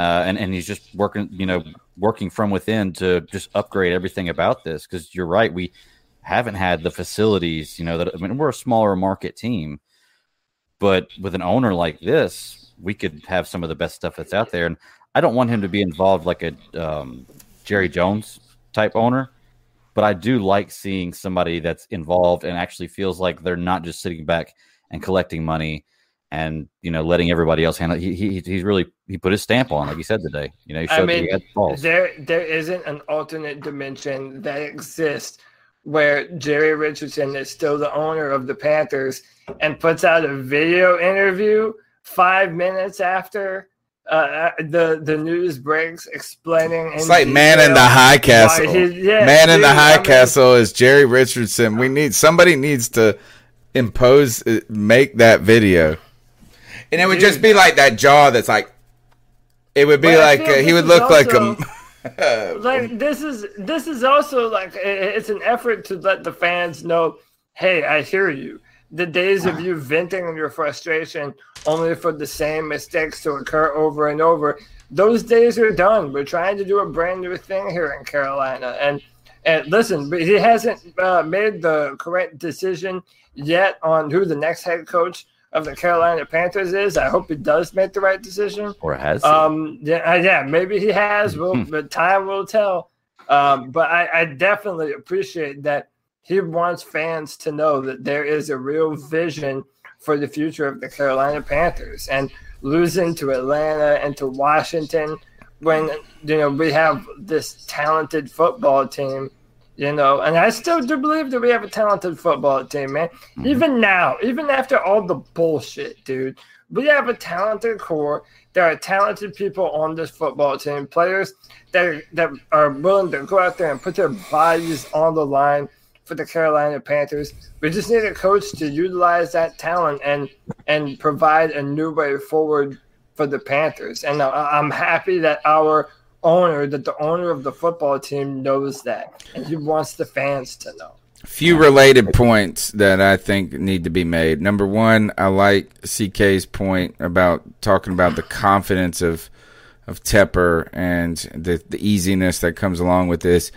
What I like about that is not only did you identify that he is able to point to Scott Turner, and we and I've discussed how I think that's a very shrewd decision how he did this that gets a lot of upside too, gives him some opportunity, but at the same time. I think what we see with Tepper that makes us not have to worry about him being anything like a Jerry Jones is that while he is a man of action, he is not a man, he's not a reckless person. And the, there is a, a, a confidence that I feel with him that while he's decided to make, it's not just the decision to fire Ron, but he has made other decisions too about not only how to not go forward, but also how to go forward. So I think there's a certain confidence that I like. We feel like there is some sort of plan. Even if it doesn't work out, we don't think he's just shooting from the hip. The sec No. the the second thing that and to relate it back to the call, I heard Roman Harper talk about this today on WFNZ, and he said that he does not see a problem with making Cam prove it next year. And I thought this was an interesting component because all the people who say that Cam Newton will not be with the Carolina Panthers next year ultimately say that he will not play if he doesn't get an extension. Roman Harper, a former player, also did not. He said this as he said, I don't think there would be anything wrong with that either, making him prove it, earn it, is what he said. And I thought that was interesting because hearing a player saying that it's not un- crazy to think of an organization of asking a player to do that when he's had real history concerns in this decision making forward. So that's where my thoughts are after that call and those comments. You know, I, I kind of touched on this already, though. Yeah, maybe the Panthers do want to make him prove it, but if you're Cam Newton and the Los Angeles Chargers are, are willing to, to pay you 25 plus million a year right now, yeah, you're not going to prove it to the Panthers for one more year. But you don't have a entire choice. career- your entire career has been proved. Well, okay, but see, this is what I'm man. saying, though. You would have they're to force to a trade. No, you would have to force a trade at that point. What if the Panthers said, and is there is it completely absurd to think of this is to say, hey, we'll go get Greg Roman, Cam, you go make yourself a bazillion dollars next year. Yeah, I mean, I, I I think Cam Newton holds all the cards right now. No way, he holds no cards, dude. I, I was gonna say, I don't think, think he holds any I, either, I yeah. think he holds all of them. Yeah. How, how so? So Well- from okay, well, see, okay, go ahead first. Well, I was gonna say something before we jump into this. Somebody had mentioned, uh, you know, what the Chargers. The Chargers are gonna tell him they'll pay him. Isn't am I wrong in this? The Chargers are not allowed to talk to Cam, right? Am I wrong in that? Yeah. Yeah. Not so I mean, yeah, like even in the off season, he's not. They're not allowed to talk to him until he's their unrestricted free agent. Which is not even After until the year. following year. Yeah, after exactly. next So he's not going to know what other people are willing to pay him unless he is released or traded. And So right that is now the it's not problem. high with his injury. Yeah, I mean, so you kind of you you almost force yourself into a prove it deal or prove it year because you're not making chump change, right? You know, you're making decent money. Now, granted, it is a budget for a franchise quarterback, and probably he's going to be uh, more expensive when his contract does go up, especially if he has a really good year. Uh, but I mean, I think that there's plenty of uh, uh, you know plenty of power on the Panthers side, certainly. But uh, I do agree, Cam Newton holds a lot of the cards in this, and it really depends upon how Cam Newton feels about number one, Ron Rivera being let go, but also who they decide to replace him with. But the So question is, this what's he- is- what's he gonna do then? This is Sorry, my thought. This is my thought process to to answer your question. If, if Cam Newton decides He doesn't want to have to prove it. He wants a brand new contract to, to come and play. Then what the Panthers say is, well, if you're healthy, then we're going to see what we can get for you and see who else wants you. And I'm telling you, someone is going to want Cam Newton. Absolutely. Uh, Well, that- that's is assuming that, that the Panthers are going to say, okay, well, let's try to trade you. They may not. But, but, they may say, but, well, but, what rocks, you options know? do they have though? If so, let's say Cam Newton decides not to play next year, and unless they give him a new contract, well, what are they going to do? Go forward with Kyle Allen, or do you get something for Cam Newton right now? Well, so it, it, it just depends. And what- what I mean when Cam holds all the cards is that his decision on this isn't gonna matter a whole lot. It's going to be bar. It's going to be the number one reason for whatever happens. If Cam Yeah, Newton gets so, traded, too. it's Cam Newton's decision because I think you lose a lot of trade value if you make this the holdout process, right? And Oh, then yeah, if you wait 100%. too long, you know, you start to really you lose the ability to pick out draft picks. So I think Cody's got a you know a, perfect example of where Cam Newton has the cards. He's going to go to David Tepper. I think David Te- David Tepper is going to respect whatever decision Cam Newton brings to him. Whether Cam Newton comes to him and says, "I want to uh, play here" or "I want to play somewhere else," David Tepper is going to either trade him or keep him based on that answer. Well, he- here here's the reason why I disagree with y'all that he has all the cards is just because he's in the same situation Le'Veon Bell's in if he does that kind of thing. Because yeah, he can hold out next year and say, "I don't want this 19 million. You can sign me to an extension. You can trade me." And the Panthers can say, "We'll kick rocks, man." And guess what? You don't make that 19 million that year, and because you didn't play, you still have that year on your contract. It's the same kind of situation Le'Veon Bell was in, where unless you play X amount of time, you don't accrue it that year. Well, but So you're still under contract for one but year. the fact that it's a quarterback and a running back makes it a different discussion altogether because a, the, a the quarterback that's had two surgeries and lost a lot of the last few games. Just Right, I have but a question. Still, you're, de- you're depending on your quarterback to run the entirety of your offense. I have a question. Another running back can come in and be a Le'Veon Bell. Yes. All right. Cody, is it realistic that Cam could sit, uh, re- truly sit out a year? I mean, I don't know. Think man. about I mean, that. He's he going to be already did- 31. It would be 31. He ha- would not have played a healthy season since 2016. And think about this is what if the Panthers said, "Fine. You think you got a big D? Check out my billion dollar D over here." And they just said sit for a whole year who is you don't even know what the teams are in 2021 that could even want him then. Right. Because he'll be Well, It's be a whole different host of teams by that point. I think Cam Newton, I, and I'm not sure he cares about the record books, but by doing that, he really takes a dent in his ability to be able to make a, a name for himself on the record books of the NFL. Um, I think he would really hurt any ability to really put himself in the Hall of Fame conversation if he did retire at some point in the near future. I think that move by itself, him sitting, um, would be uh, detrimental to the the legacy that is Cam Newton. But that's Yeah, a, that's no a that's a point in our in our favor because that that would be a reason for him not to not to do this. He really doesn't have if he if he does do this, that's a hit he takes. So that's something a reason he wouldn't want to do that. So that's a card out of his hand. You know. So And yeah, he, he needs to of it- play. again, the wild card here is I, I guarantee you that whoever the next coach of the Carolina Panthers is, they are going to have a tremendous say so about the future of the quarterback Yeah. position because you're not going to bring in a head coach and make them commit to a quarterback that their future is up in the air. And and who even knows what what Cam Newton wants to do right now? We feel we know in our heart we feel that Cam Newton wants to be a Carolina Panther. There's no reason to think any different. Um, however, I, I don't know. I, I'm not.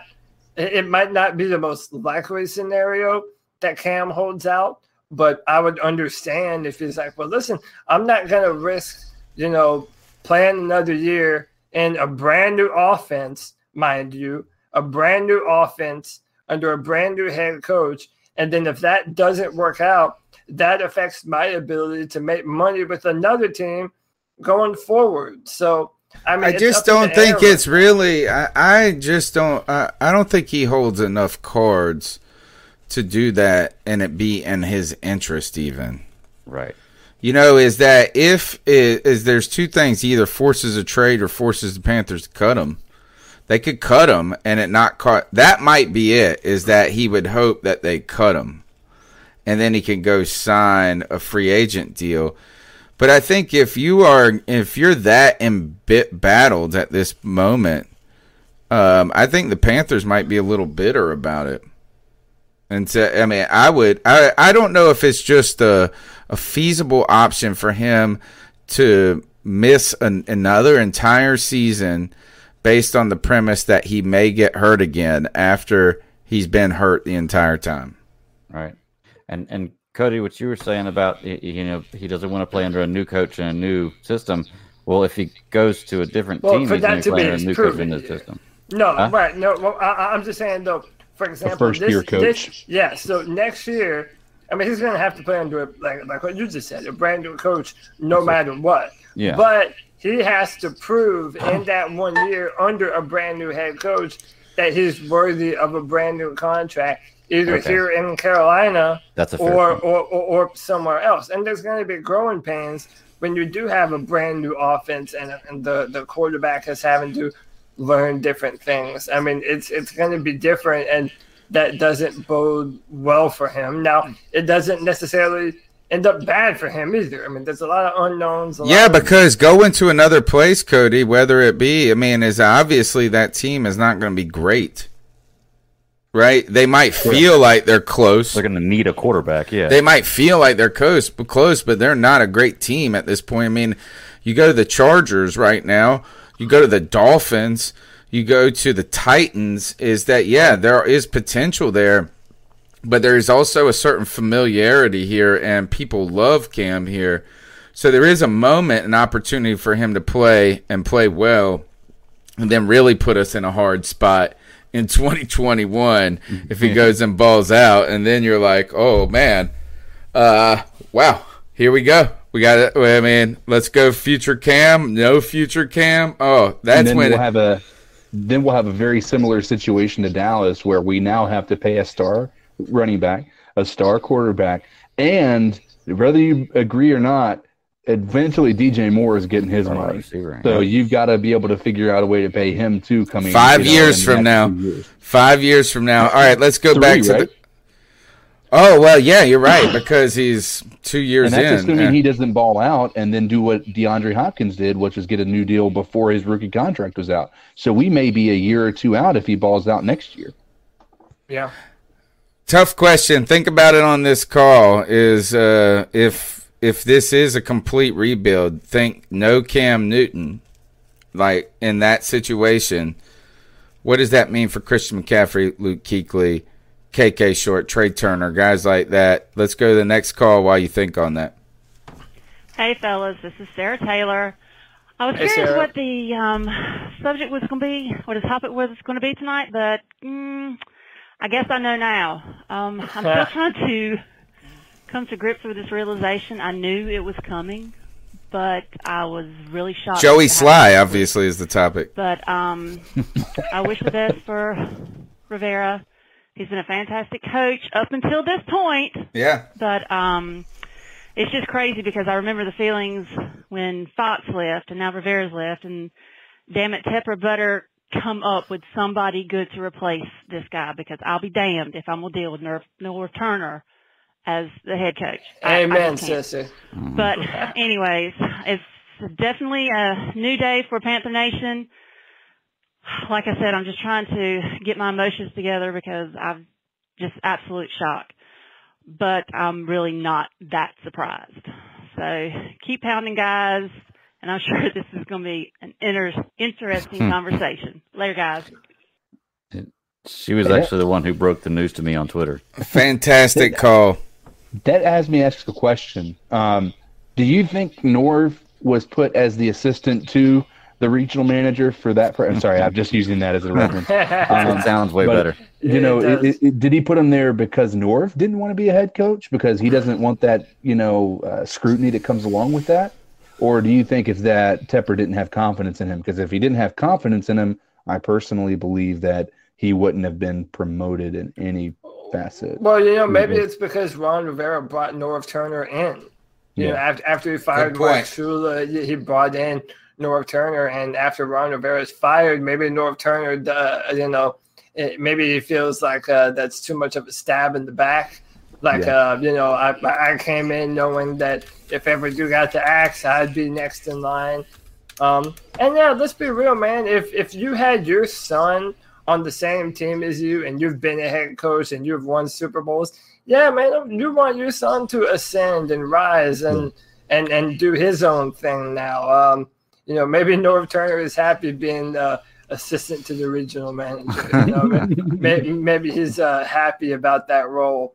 I think Um, you're right, though, is that uh, um, you know one of the things I always said that Ron Rivera was nervous, or I always said I said it like twice my whole life, so it's not like I always said it, but um, the fear of bringing in a, a coordinator who was arguably equivalent to him.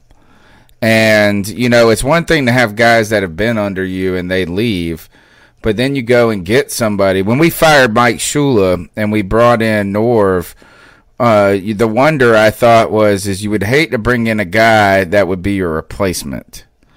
And Norv was he wasn't that. He wasn't his replacement and I think you're right, Cody. I think that it was largely because yeah, oh you you got to wonder was it essentially offered to Norv but everybody That's what I'm politely declined. That's what I'm wondering. That's Is a if Norv really good given that question. opportunity because Norv Norv has been a head coach, right? Right. Yeah. You know, he's been there. He's been in twice, that several times, either for both San Diego for a prolonged time and Washington. But I don't, I don't believe he's ever. I don't believe he's ever won as a head coach. I believe. Yeah, he's Super had a couple of thirteen win. Like I mean, he's done some pretty good things. Yeah, and Yeah. and he won, and he's obviously won a lot of Super Bowls as an assistant. But For- do- let me ask you Cowboys, from a from a where you putting your team in a person, uh, you know, in somebody's hands who's going to be able to actually take you to that. I'm not saying that we're going to have him as a head coach next year, but at least you know, ease the transition to a new uh, a, a new uh, regime. Would you take the guy who's never been, you know, more than a secondaries coach, or the guy who's been a head coach in the league and has been in the part a part of the league for decades? Yeah, and when that, that's kind of why I said I think Norv Turner Yeah. kind of probably turned, Turned down. down. But Norv Turner probably said, "Listen, I don't want to be the head coach if Ron Rivera gets fired. Exactly. If you'd like me to stay on, I'm willing to be here, probably largely because his son is here. Um, so I, I imagine that probably played a role uh, just as much, if not more than anything else. I'm going to stick with my initial thought, and I'm going to say no. Is I think that right now this was a clear. The house is like, hey, the past is gone. Ron Rivera is a thing of the past. Norv Turner, thing of the past now, right? Uh, is the game? How many times have people said the game have passed him by on this podcast? So this is about no longer about looking back or even even maintaining in the last four few games. Is that now we're going to put in? I think it was shrewd to put Scott Turner. I've said it over uh, several times on the show why I think that is, but I think this is was a very strategic decision to move forward.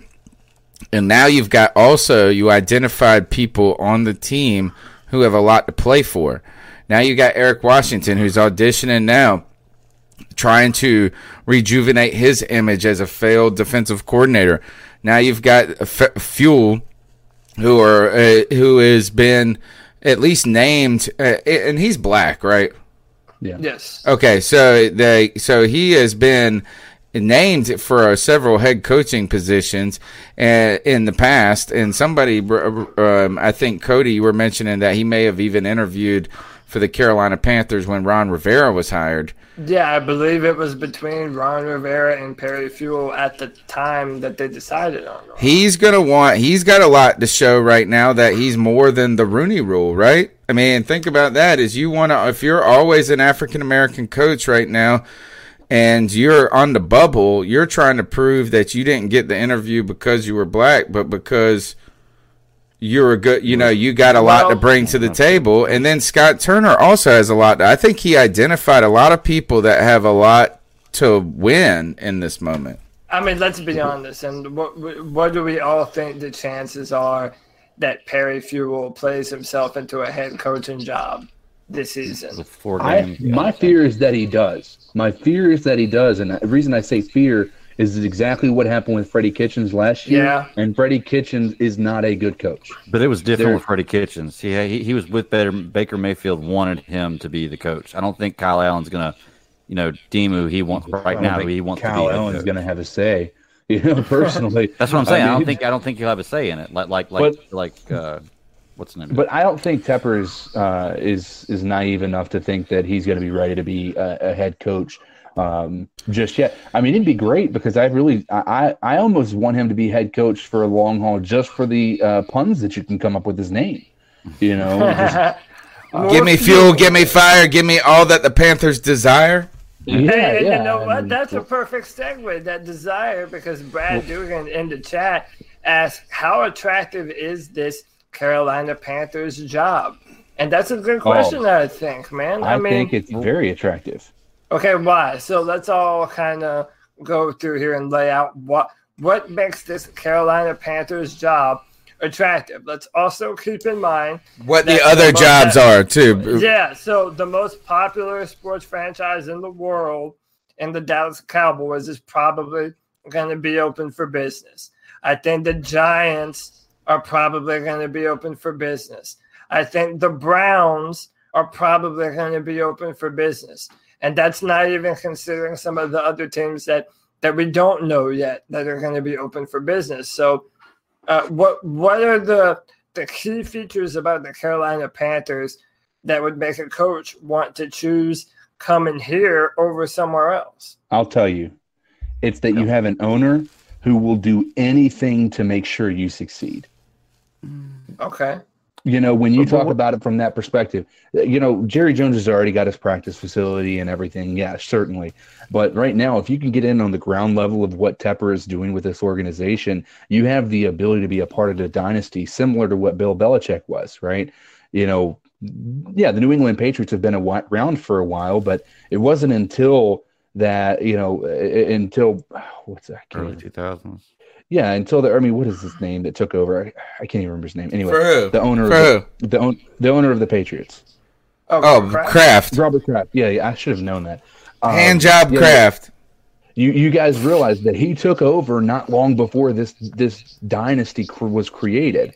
So, are you going to go with somebody who's a known commodity, who's known in the Dallas Cowboys to just run his organization um, any way that he wants to, and he's going to control any coaching decisions, anything like that? In Jerry Jones, are you going to go with somebody who's going to give you reign to do what you need to do, but also support you 110 percent in everything you need to make sure this team succeeds? I think that's where the allure comes from. Cody, question to you on that is respond to CK's comment about the Dallas job because there's some other things too that while the Dallas job you said it's attractive and the fact that it's the largest, but it might have the best team right now. Uh, yeah, I mean they have a loaded. I mean, uh, you know, I, I think. Okay, so it depends on who we're talking about coaching. So, for example, if you're Lincoln Riley, right? That's the guy that I'm. That I. That's who my little heart desires. Okay, Lincoln Riley. I've been very open about this. So Lincoln Riley is from Texas, and that's that plays a, a big part in this. I mean, you grow up as a Texan, and then you know how often did you get the opportunity to be the head coach for the Dallas Cowboys? I mean, that's you know that's something that's legitimate to consider. And yeah, they do have great players on offense and defense. Um, you know, I just from my perspective, the Carolina Panthers offer this. Imagine building a better offensive line for Cam Newton. And you have Christian McCaffrey and Curtis Samuel and DJ Moore. I mean, add in another receiver to that position, maybe another tight end.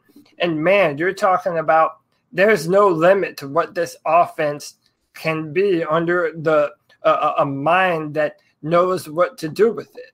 Can So- I add one more piece to that? Yeah, please. The other allure would be the Carolina Panthers have never won a Super Bowl. If you're Right. the only coach, the first coach to ever win a Super Bowl for our organization, you will forever be revered by this town, this this uh the, the Panther Imagine Nation. where we would be at if Ron would have won in 2015. You could have been the we're- same exact coach right now, but guess what? We would have all been enamored. Yeah, we would have been dying on the hill for Ron. Yeah. Well, well, listen to this though. Is to, if we're comparing it to Dallas, I would use the argument if you're trying to decide between Dallas and Carolina that like really compare the two teams and, and like look past the forest and you don't miss the tree through the forest. Like we have a better wide uh, we have a wide receiver that has more yards than their top wide receiver. We have a better running back than they have this year statistically. with a we have backup better line. quarterback. We have a better linebacker than they have this year. We've had a harder schedule, and we're only one game behind them. If we were, you know, racing them, we're they're six and six, and we're five and seven. Realistically, we look a little more talented than they do. I tell I you mean, one on- thing on- we on don't paper- got an offensive or a defensive line. Well, yeah.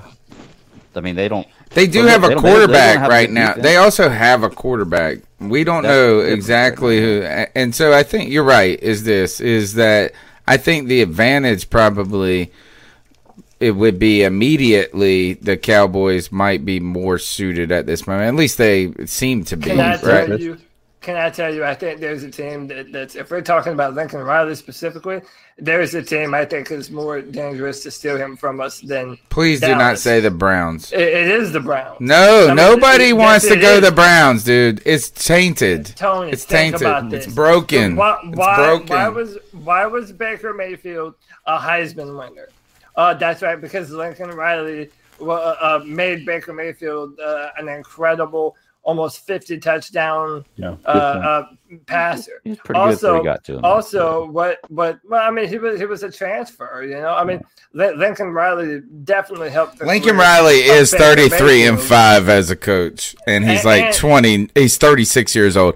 He is Yeah. 36 years old and he is 33 and 5 as a coach. And, he also played he was the offensive coordinator at East Carolina where Justin Hardy and Zay Jones accumulated the most catches in all wide receiver history. Shane Carden looked like damn a damn Joe Montana here in this little school. He's had success everywhere he's gone. And think about what CK said as well. They've never, never won. won they've never Bowl. won a Super Bowl either. And Yeah, imagine if and it's you a bigger market. Yeah, and it's a How bigger is Cleveland and- a bigger market? No, it's well, not. and for, forget the market. The but the air around the Browns is they've always been a dumpster fire. So if you turn that franchise around, and you already have a quarterback up there that you've built a relationship with that you know works, and you have Beckham and Landry. Uh, Yeah, yeah, but Wow. that, that's, I would've said- why I'm happy about David Tepper doing this move now. If you have a, a Lincoln Riley in mind, you know, you need to already be talking to his people. It needs to happen now. Do you think Lincoln Riley comes here if we keep Cam, or do you think he comes here if we promise he can pick his quarterback? I say you have to do both. Try and you know let him have a year to turn Cam Newton into the player that we all believe that he is, and if it doesn't work out, Lincoln picks the next quarterback for the Carolina I Panthers. I truly hope that Tepper, what he does is this: is he can play the long card enough. It seems like well, well, you know what is the question is this: is he the guy that's going to pick him? No. Is Tepper going to go hand pick a coach and then get a personnel guy? I think Tepper's smart enough to have a group of people can, you know, basically help him make that decision. I don't think Right. he's going to be, you know, Right. hey guys, I'm going to go into a room by myself with this coach and we're going to make a decision on it immediately Right. without mm. consent from anybody else on this organization. So if they hire a coach and that coach is pounding the table for a specific person, David Tepper isn't just going to ignore him. I think you also have to recognize, though, if he was audacious enough to go get steal Lincoln Riley away, right? Who is kind of a god right now where he's at. If you do that, you probably have to make the verbal commitment to him that whatever he wants is going to work for the long term. Like, even if you want Cam for just a year, and we move on past that, you're still our dude. Like you have to. I think he's. If you're gonna get Lincoln Riley, you got to say that. I don't think that's where I think the Cowboys' job might be nerve wracking to a Lincoln Riley. No. Is that to work under a guy who might be a hindrance to you might not be worth it. Well, l- let me ask you guys this: What if we talked to Lincoln Riley and he he said he would come here, but only under the condition that we get a new quarterback next year? Do you still want Lincoln Riley? I mean, we need somebody, and if that's the if you believe that much in him, yes. Okay. and when I say uh, you, I I mean, so. I mean, if you believe that he's a guy that has the foresight to lead your organization, you do have to recognize this: is that while we are, I'm gay for Cam, and I want him to play till he's seventy.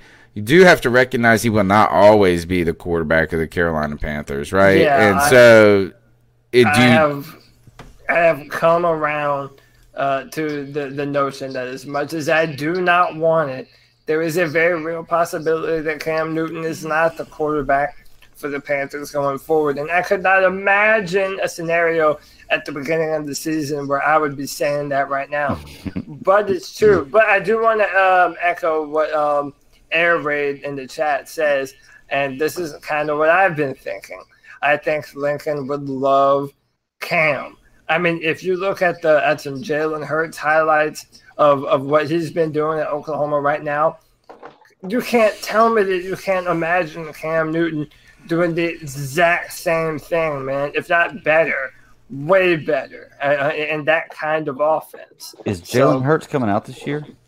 Uh, yes, indeed. So what? So he what if they is. what if they talked Lincoln Riley into coming in and we had like a top five pick? He could pick up Jalen. we're Hurts? not getting a top five.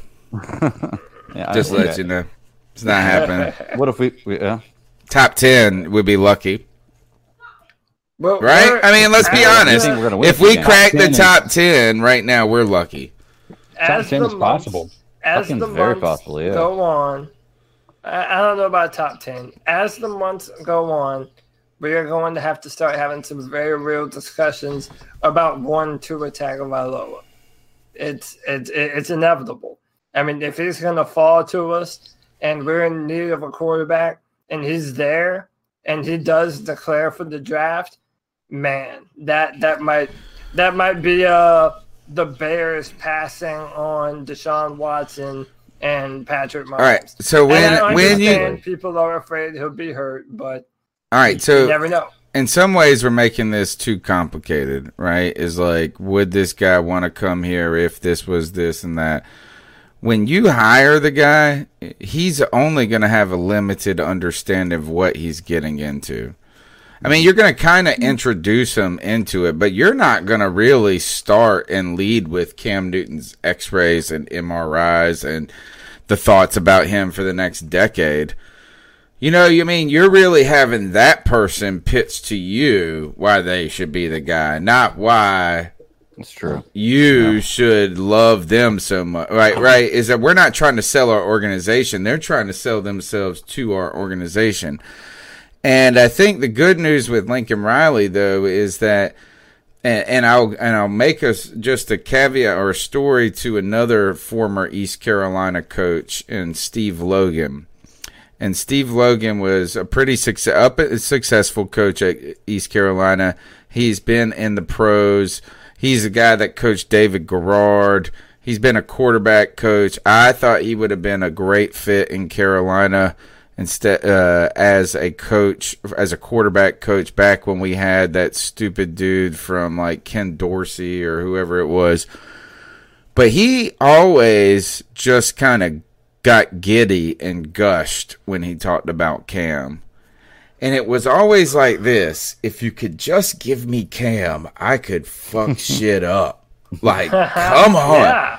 And I think that's what you were saying, Cody, is that like Yeah. how can you not be like that a little bit with Cam? It's Right. like if he's healthy and I'm a QB guru, we're gonna annihilate and everyone, mugs. And everyone's sleeping on him, thinking that he's spent, washed up, inaccurate, all this bullshit. Yeah. Yeah, all, I'm all of a sudden, here comes Carolina boy Cam Newton's got that reinvigorated fire under his ass Yep. with a head coach that wants to put numbers on the board. Um, I'm telling you, So I that- think we got to start looking at Cam being an attractive force, not an unattractive. Because the worst that's going to happen is it is what it is right now, and that coach Right. knows that. He's like, the worst is it's going to be this, and I got to fix it. The best is it's going to be Cam, and I got to fix it. Yeah. All right, let's go back to the calls. Numbers 252-228-5098. Hey, what's happening, y'all? This is G Cavassier. What's up, G? It's short and simple, man. Y'all seen the headlines, man. Rivera is gone, man. Ron Rivera is gone. And I'm happy as hell. Man, I'm happy, man. I mean, I know you guys saw his last press conference and he was talking about how he wasn't getting sleep and everything like that and da da da da da da da da da da. My opinion, I don't think any head coach, you know, really gets in the NFL gets really good sleep after all the stuff they go through week by week, you know, month by month when the season starts, even on off season. Like I'm saying, my wish came true. Ron Rivera is gone, man. And I read that Perry, uh, that dude, I forgot his last name, Perry, the damn, Fewell. uh, Looks like Farrell, though. He's like assistant coach or some shit like that for secondary. He's gonna be the head coach or whatever. You know what I'm saying? But hey, you're gonna see what's gonna happen, man. We are gonna see, man. The only damn thing is this, man. And I said, and I kind of thought about this forever. I said, fire Ron Rivera. Y'all heard my calls and everything like that. But who the hell's gonna be the damn defensive coordinator? I pray to God it's not Eric Washington. It's I Eric God Washington. It's not Eric Washington. Yeah, it is. But oh well, during the off season, we gotta find a head coach, man. We gotta find a head coach. Always remember, y'all keep pounding, keep pounding, keep pounding. What do you thought? Is does Eric Washington has a lot to play for here too? Everybody does, man. Dude, everybody has so much to play for. Uh, it, it's insane. I mean, but honestly, you can't you can't fire the entire organization. No, as it would be impossible. Yeah, you have to have some coaches to coach for the football team. Um, but yeah, no, listen, there's going to be a lot more changes to come, and that's something that we haven't Marty Hurney. See you Yeah, later, hey, Marty. listen, uh, I'm yeah, telling you. Marty Hurney. I can almost guarantee you that uh, I wouldn't read too much into Eric Washington still being here. Uh, I think we're probably going to have another defensive coordinator at the end of the year and just move on to completely different pieces, man. That's that's the name of this game. Uh, the 2020 Carolina Panthers are going to look very different than the team that, that we have right now. All right, next call. Hey, hey, Panther Nation. We got some news today. This is Josh. Some big news today. Josh. Yeah. Uh, the big cat, Mr. Tepper, has uh, decided that it's best for us all to move on from Mr. One Ron Rivera. Um, you know, uh, opinions and everything aside, um, thankful for the time we got with Ron, and uh, you know, he did have some good times and some bad times. In the end, it all looked. He had some times. best, but I think for a period of time there, there, there, there really was a shot that he was going to be the solution. Um, for a long time. Who? yeah, Ron? Really, Yeah. really about all I've got on that. Mm. I'm stunned we actually did it. Um, don't wish him any ill will. And I have a hunch that he's going to end up being a coach of the Giants or maybe the Bears. I could see him going both those places. I think And, he's uh, going to have a mental breakdown if he goes to the Giants. Well, Giants. now that I've got the nice part out of the way. Oh yeah. Oh yeah. Crank it up, baby. We fired Ron. There's your mo. Ain't dying on no hill, fam. There's Carl D's music. We got entrenched on the hill, and we have gotten to the other side. And we don't know what the future holds just yet. But man, it's good to know and good to see that we got an owner who wants to see what else is out there, who isn't just going to be comfortable, isn't just going to rest on his laurels, who's not just going to keep bringing in the same damn tired faces, the same tired excuses, and the same missed opportunities that we've all become accustomed to in the last nine years. Great call, Josh. Oh, whoa, he got us to a Super Bowl. Did Ron really get us to that Super Bowl? Did he really do that, or was that just a team riding that Cam Newton energy? Mm. I think that's what it was.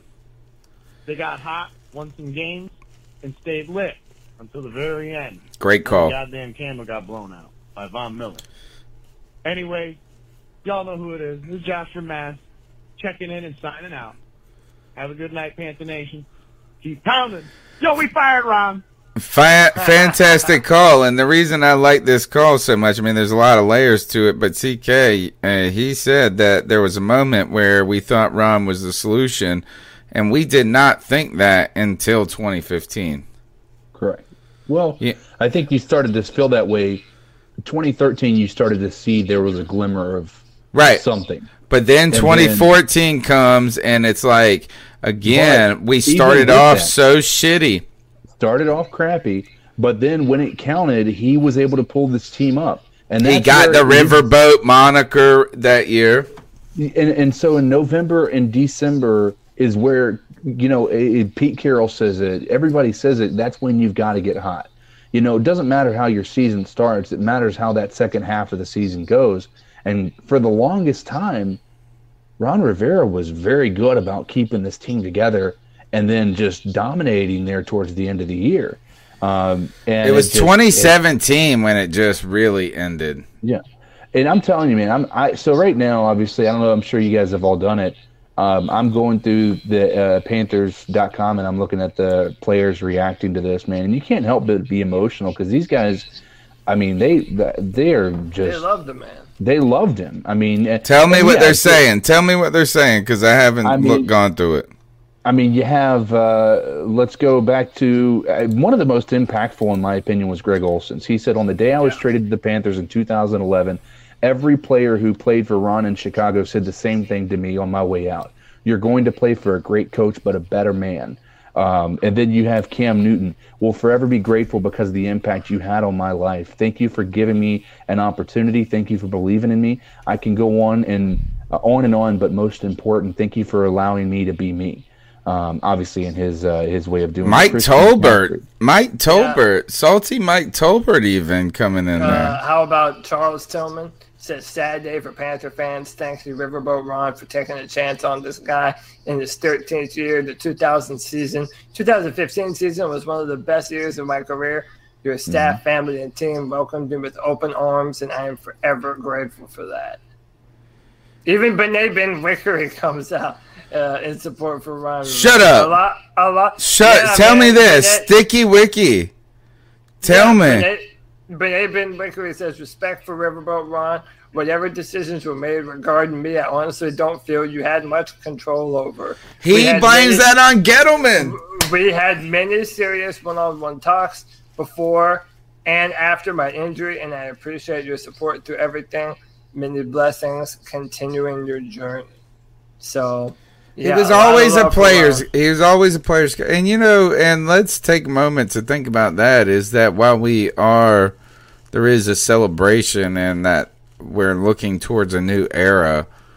He did. I mean, like he was very important to our organization, and while he was not immensely successful, he was successful enough with Cam Newton to keep us relevant for a decade. Yeah, and and one of the things that I'll say, and a lot of people wanted to point to this, and I appreciate the fact that he's actually addressed this. He said that a lot of people. Let's see here. I'm going to tell you, um, because he obviously had his little exit interview with whomever this is, but he said, "I've always tried to remember that I had a responsibility to lead and be the same guy all the time. It was hard. A lot of people said they wished I would be more emotional." How often have we said that? We want you to be emotional, Yeah. but I think that what I what I respect about that is that it does bring up part of this that we don't ever talk about, which is he was raised by a military father who was taught him that leadership means being the same person day in and day out, somebody who can be relied on to be the same person that they were the day before, be it a loss, be it a win, he's going to be the same guy. And that's where I think that maybe came from. And I don't think we think about those things, but it is, man. I you know just reading these articles about you know what he says about the organization, things. I mean, it just it it it, it, needed to happen, and nobody's going to regret the fact that he's gone. But man, it's just you know it's kind of like when you you make the decision to break up with a girlfriend you've been with for five years and you know you're like is this the right decision or not right when you get ready to do it and then it happens you start to kind of remember all the good times and not the bad times but i mean i it is tough man it's well, like Tepper said, it was appropriate, right? Yeah. And second, I think Ron Rivera did change. I think he changed after the success of the Super Bowl. And what I think it became was more of a we're going to keep banging the square hole into the round peg mentality. We're doing it right. It's the other things are not going right. And I'm not saying that he was doing it wrong, but it just felt it just felt different to me after the Super Bowl and how he addressed the media afterwards, how he addressed losses, how he addressed it, uh, and and and but kudos to him too. I do like even at the end he was not trying to throw players under the bus. And while we continue to look at him as like defending Kyle Allen to the death, defending these people, he was. I mean, yeah, he was. He was. Di- he could have easily said, you know what, Kyle Allen ain't gonna fucking start. I mean, he didn't say that. You know what I mean? Like, he has to do the things that are right when it comes to just people stuff. So, Ron Rivera, great part of the organization, uh, but like Tepper said, maybe appropriate time to part ways. Next call, Cat Calls line 252 228 5098. Oh my God, the day I thought would never come. And the day that Cody thought would never come. that all his prayers would be answered and that all our prayers would be answered. David Tepper finally, finally put an end to all this mediocrity that we've been dealing with by firing Ron Rivera. Mm. I don't know if he put an end to it, but he tried. He's trying to. Now I hope the only reason he didn't fire yeah. Norv if he did it, because I didn't hear much, because it just it literally just happened. I, I was probably walking to the store when it happened. If he didn't fire Norv, I hope that's just because we need somebody to coach his damn team. I think he kind of did fire anyway. Norv. Not much else to say other than basically that, the same thing that happened to eric washington but didn't really Yes, exactly. yep. Gosh, Josh Norman out there on And I ran Twitter celebrating. somebody who was on your hill, Cody, at the store. Or I thought I did because I thought she said they should fire Rivera, but I didn't know she said they fired Rivera because number one, I'm hearing impaired. Number two, I never thought that would happen. I mean, I did, but it just seemed too good to be true. All right, guys, bye. All right, uh, I want to read this. Is this is Nathan Conley, who is the former guy that was on WFNZ. He's been on the show. He's a Patriots fan and he's a giant jerk. But just all right, and I would tell that to him his face. I don't care. He said this. Saw twi- he tweeted this 45 minutes ago. Saw Josh McDaniels floated as a coaching candidate for the Panthers. Wonder have, how fans would feel about that. Not sure it's a fit for either party. Still can't imagine Hurney in place as an appealing aspect for any potential hire. He's got to go for this reboot. Number one, uh, we know Hurney is going to go, so don't worry about that. Josh McDaniels, can you steal away Josh McDaniels, Cody, and Caserio? And the problems with their like, do they see the end of the dynasty and run out the door? Any reservations about Josh McDaniels after what the hell happened with the damn Colts? You know, no. To be honest with you, I kind of think that was uh, uh, just uh, what what's the guy's now? I'm blanking on. Robert Kraft uh, reaching out and saying, "Hey, man, not yet." Uh, I don't think that would ever happen twice. Um, it's kind of a non. I, I- don't see that being something that would stop us from hiring him. Uh, I do think Josh McDaniels is a really good coach. Um, I, I don't know. I would I would love Nick Caserio more than I would McDaniels.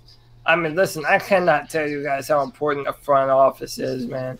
A general manager that knows how to hit on picks, that knows how to rearrange cap space and get some more money here and there to sign important free agents. That's so important. And even though I give Marty credit for this season and the moves that he made and the things that he did, man, I'm just I'm not I'm not hopeful in the long term that Marty Hurney is the general manager for the future. And Neither is Tepper. He's done, he's not hiring the next coach. I mean, I agree with, with what that guy just said. Whoever you just read, um, I, I don't know too many coaches that, that want to come in and be at the whim of, of Marty Hurney. So, Because it's fake. It's not true. He's already fired. but then why not fire him already? Well, he's like uh, you temper. lose a lot. You Yeah. lose a lot of drafting. Yeah, is that you're not even fired? You're saying this is you can quit if you want, but we're gonna your contract is ends in 2020. Like you can finish it or you can leave. We're not telling you to leave early. What we're telling you is this: is that you're n- not the GM of the future. I think it's pretty clear. I think it's pretty clear that he didn't come out and say that Marty and Hurney and I are going to be working towards finding the next coach of the Carolina Panthers. He didn't say that. So he's not bad. Yeah. He said he's not bad. All right. Next call. Next call. Hey, hey, hey. You know who it is. Well, fellas, we got a lot to talk about. I know we do. I'm over here flying in the sky, you know, per usual. You know, I live that colorful life, you know. So where should I begin? Uh, I want to talk about Marty Hurney. I just watched the interview, and David Tepper, man, he basically confirmed Marty Hurney's job is safe. I read a report. See, everyone hears something different, They dude. Get along really, really well, and that lets me know, and that confirms Cam Newton. I know I was saying that Marty Hurney was going to get fired, but I had to take a step back for a second and actually think about he's the one that fucking he's the reason why Cam Newton is And a Luke Carolina Kuechly. Panther. Yeah, and he loves him. Cam Newton. And so that tells me that Cam, I put, I would put my whole life savings on the line, and it's a fucking lot, fellas. I swear to God, I- I'll put that on the line saying Cam Newton, and this is coming from me. I'm, I'm telling you, fellas, Cam Newton is going to retire a Carolina Panther, and he will win another fucking Super. Well, not even that he should. He we should. I don't even want to talk about it. Oh, I thought he was saying he's going to retire like I, I, soon. I still in my mind, man. I still just could have, should have, would have, man. But he's gonna win us a fucking Super Bowl, fellas.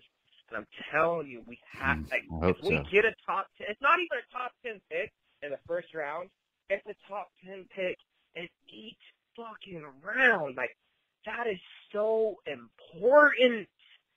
And I'm telling you, if you give Cam a weapon like Jerry Jeudy or CeeDee Lamb, man, Jeudy's gonna get a second. not even just them. Like there's the the other two receivers from Bama. You got the three receivers from LSU that are all going in the first round. But we've got a top Like, five receiver right now. Get this motherfucker some weapons, man. Like this is it, fellas. Do or die, yo. Like, god damn it. Fuck. Tell me what y'all think, man. Like, I'm honestly, I'm happy. I'm happy. Like, Ron Rivera, I'm sorry. It's time to go, man. Like, he wasn't getting it done. I'm sick of the same excuses. Like, I'm sick of that shit.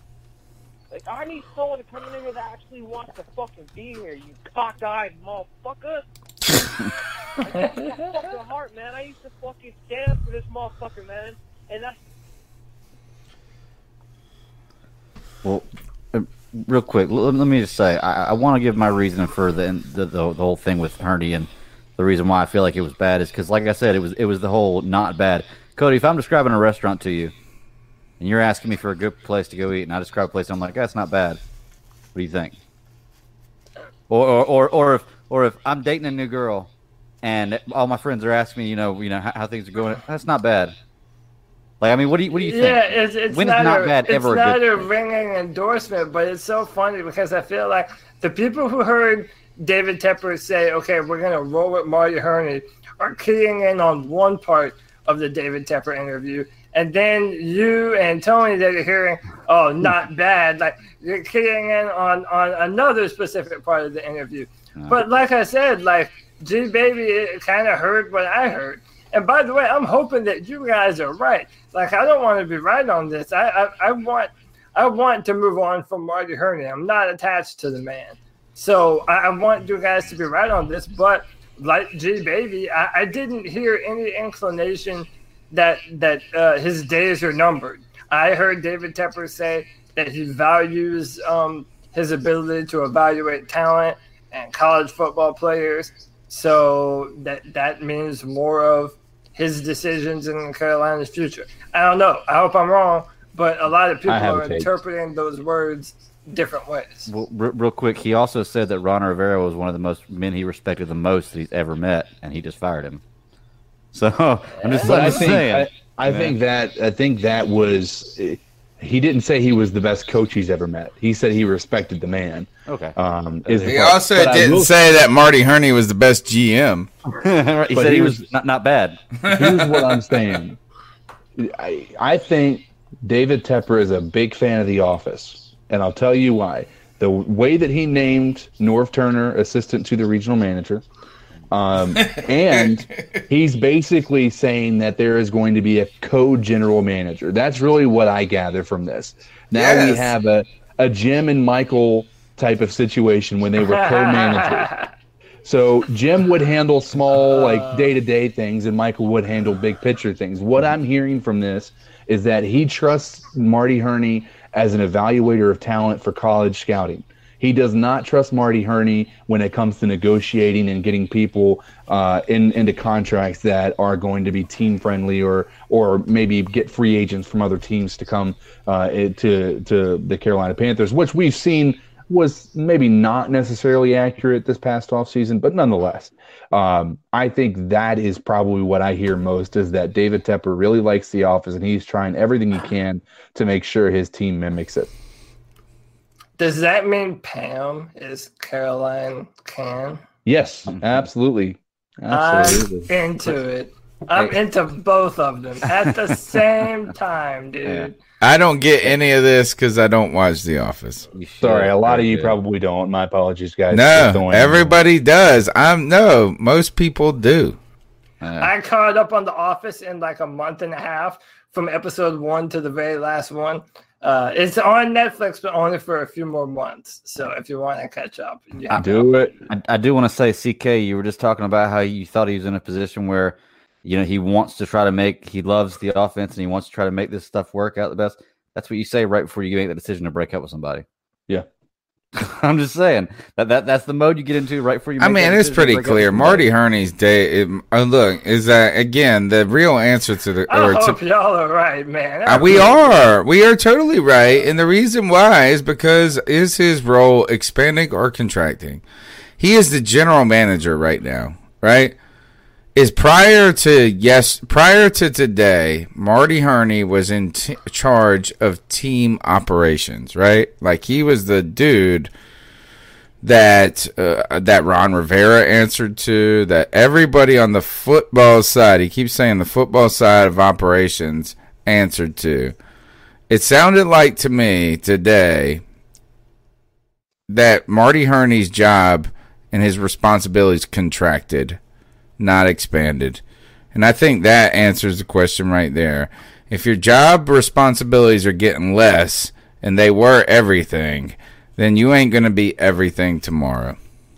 Bill Daughtry says, It's not you, Marty. It's me. All right, next call. So, hey guys, this is uh, Jedi Joy. Hey, Jedi as you Joy. heard, I'm sure already, Ron is gone. It um, definitely is the end of an era. I'm going to miss him, even though uh, a lot of things were frustrating about him, uh, in particular missed opportunities. But um, he, I, I believe he's going to bounce back strong.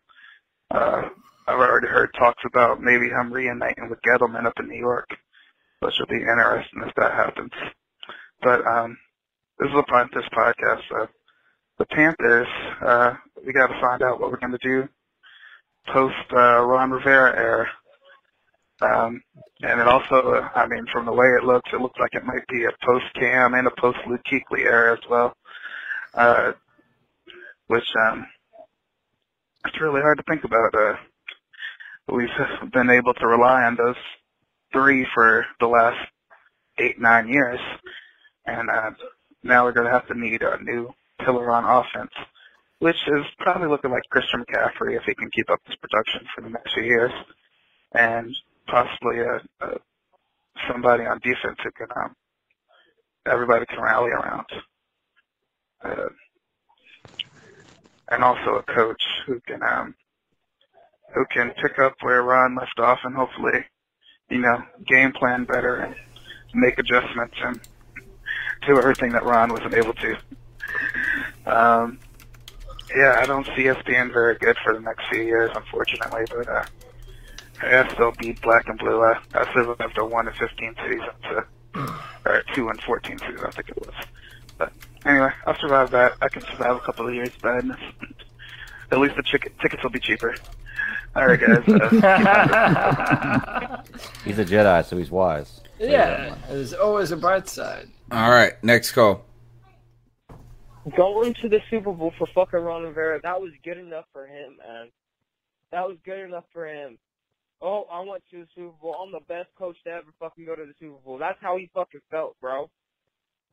And not, not, not This is Jada. This is uh, G baby. G baby again. I love Madden. That's that's that's the only game I buy. Every, cause I'm good at that shit. And I play franchise, yo. And when I draft a young player with a superstar trait in the first few rounds, like he has a superstar trait for a reason, yo. Because he gets extra XP points, yo. If he plays, and you he has to play the whole season to be upgraded. Like what the fuck? Like like why would I draft him but not play him? Like how how do I expect him to get better? And that's He's talking what about Brian Burns. doing, yo. And it just it yeah. baffles me, yo. And honestly, Will Grier, you want to know why Will Grier's not playing? And it ain't because he, he, Ron Rivera doesn't want to play him because he's a young talent. Because Kyle Allen's fucking young as fuck. But it's because Will Grier ain't about that fucking smoke. They don't want to come out and say that because it looks bad on them for even taking a chance on him in the third fucking round. He should have never been fucking drafted, period. How do we know though? We haven't seen him play. Smoke, yo. He could have beat out Kyle Allen, yo. He ain't about that fucking smoke, and it was a fucked up pick. And we should have went towards the defensive side of the ball, or we went into the fucking trenches, or built a fucking wall for Cam Newton. Jesus Christ. Give this fucker an offensive line, god damn it. That's why I say you take the fucking world talent receiver in the first round, and I don't give a fuck. Five straight rounds, you draft that fucking offensive line, man. Build the offensive line. If Cam has a little bit of time, bro, you, bro, still fucking city, Yak City. Boom, boom, boom, boom. Cam still got it, fellas. Keep pounding. G baby gets feeling good in these calls. Nice. we always gonna be nice, but we gotta get some wins, baby. Let's go. Keep counting, fellas. You know who this Keep- is. G baby. I'm out. G baby. He's, He always he's bring. You know what he always brings? Uh, the, The fire. smoke. No, the, smoke. The fuel. The fuel, guys. Yeah, the Fuel. fuel. The fuel. All right, next call. What up, C3? Brad Dugan here. What's up, Brad? Hey, Brad in the chat room. What's up, brother? But all, in all reality, you gotta thank him for his contributions to the franchise and what he's done over the nine years. But it was time. It was time for us to move on and him to move on. And I have one name on my coaching list Jim Harbaugh. Mm. That was my one of my other guys. Ugh. Ugh. Yuck. I say yuck to it. Why Is that the end of the call? That's it. So why why yuck? Yeah, that was my number two guy. I didn't get to mention him earlier. Why yuck? That's the that. I mean, obviously, John is the one in Baltimore, right? Yeah. So Yeah. Jim is former 49ers, now Michigan. Yeah. Well, because this is, I've seen him a little bit in that show that Amazon did, or whoever did, and he's like a big dorky ass dad. Like he goes into the rooms and he's just like making these cheese ball ass jokes, and he's just like, "Ah, okay, get to but- bed, fellas," and it uh, just but- seems tired there. And you know what is that? Yeah, yeah, I am ready to talk football. Is this? Is Michigan's fucking sucked under him? I mean, they've been all right. They've been okay, but we've had guys that took over Ohio State that weren't even ready for it under scandal, and all of a sudden these mugs are better than the guy they replaced. I, you know, I'm just kind of wondering: is he really? Is he pro foot football coaching material? I think well so yes, he's already proven that he is. He's not So, proving squat, really. I mean, it- so then, then Ron Rivera proved that he is too. He went every bit as far as, as Ron Rivera, but I think it also bears repeating that there is a real big difference between being a college head coach and a professional head coach. When you're a coach in college, you have to nestle up to boosters. You have to travel across the country and recruit high school players to come and pick your college. Sometimes when they're even sophomores and juniors, it, it's just so different from having to to manage a, a team of players that are paid to play football. I think it's very reasonable to say that Jim Harbaugh is uh, a much better NFL head coach than it is a college football head coach. Right. And even though he has underperformed at Michigan, he's not a losing coach. I mean, that's a that's a winning football team every year. Mhm. Um, I, I I- I would not be mad at that. Um, Scott Turner was in Michigan, so those two already have ties to one another. Um, so that might be a seamless transition where Harbaugh already has Scott Turner as the offensive coordinator of the Panthers. I mean, he, he might not have to do a whole lot by the time he does come here. So I, I'm not mad at that hire uh, at all. In fact, I'd say he's probably in my top three. I also wouldn't compare that his college coaching career with his his uh, record against Ohio State because college is a little bit different with rivalry games than I think pro sports are. Uh, for me, they're a little more hyped. They're, they're you know, they're, Well, yeah, and Uh, Ohio State Michigan may be the most intense rivalry in the history of the world. Right, And people that don't understand Carolina that, but watch that HBO special or whatever the hell it was. I was Yeah. like, damn. It, no, I used to think it was Carolina Duke, but I saw Muggs talking about that they dis they one one dude uh, was from Ohio and his son transferred to Michigan and he like wrote him out of the will. Like these motherfuckers don't play around up there. Yeah, but what I'm just saying with that is that, like it on, on rivalries like that, it doesn't really matter about rankings that much. Like there's always going to be a good game between those two teams. Well, that's just not true. I'm I not- mean, I- but I- Michigan I'm ain't been shit, dude. They ain't been shit. I was just saying, don't don't for like four don't to five be years, too right? hard on it. There is a reason why the 49ers fell off of a cliff after Jim Harbaugh left. Yeah. All right, so the answer is Jim Harbaugh. No, I, I'm I'm saying it's, CK, well, you're awfully quiet over there. What do you think? Well, I, I you know, I I kind of wince at the idea because it's just a, such a different style of coaching to what uh, Rivera was. Like he is an emotional coach. Like he is every ounce of an emotional coach. So I, I it's it's interesting, and you do look at the 49ers, and they had success pretty much every year. You know, beyond any rebuilding when he was there. Um, and he did it under two different types of quarterbacks, a pocket passer and Alex Smith, and a and a very, you know, uh, dual threat type quarterback such as Kaepernick.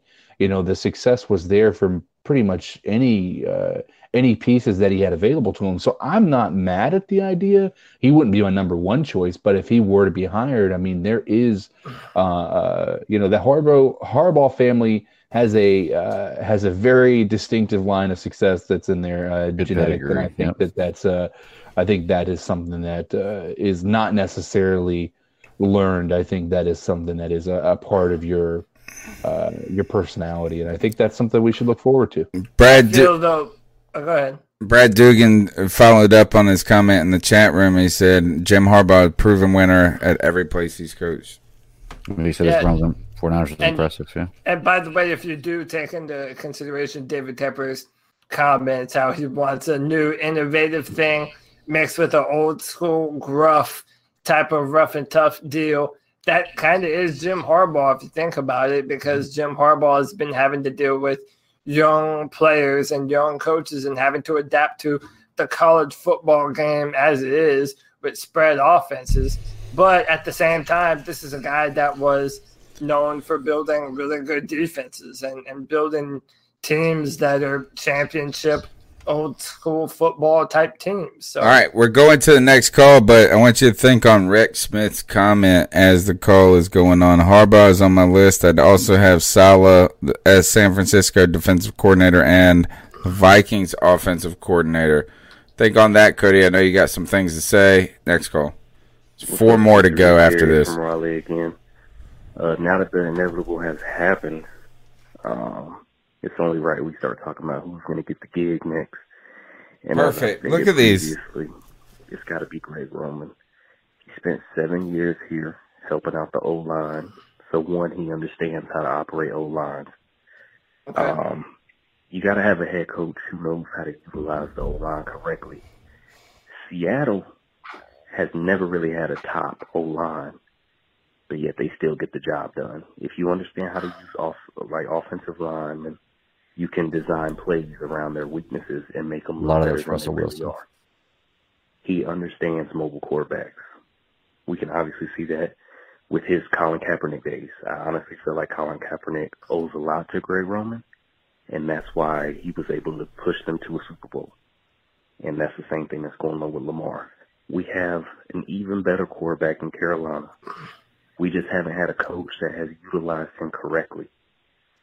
So let's bring him in. We have great offensive weapons. We need to get a solid defensive coordinator. We need to. That's probably going to be the hardest thing to find.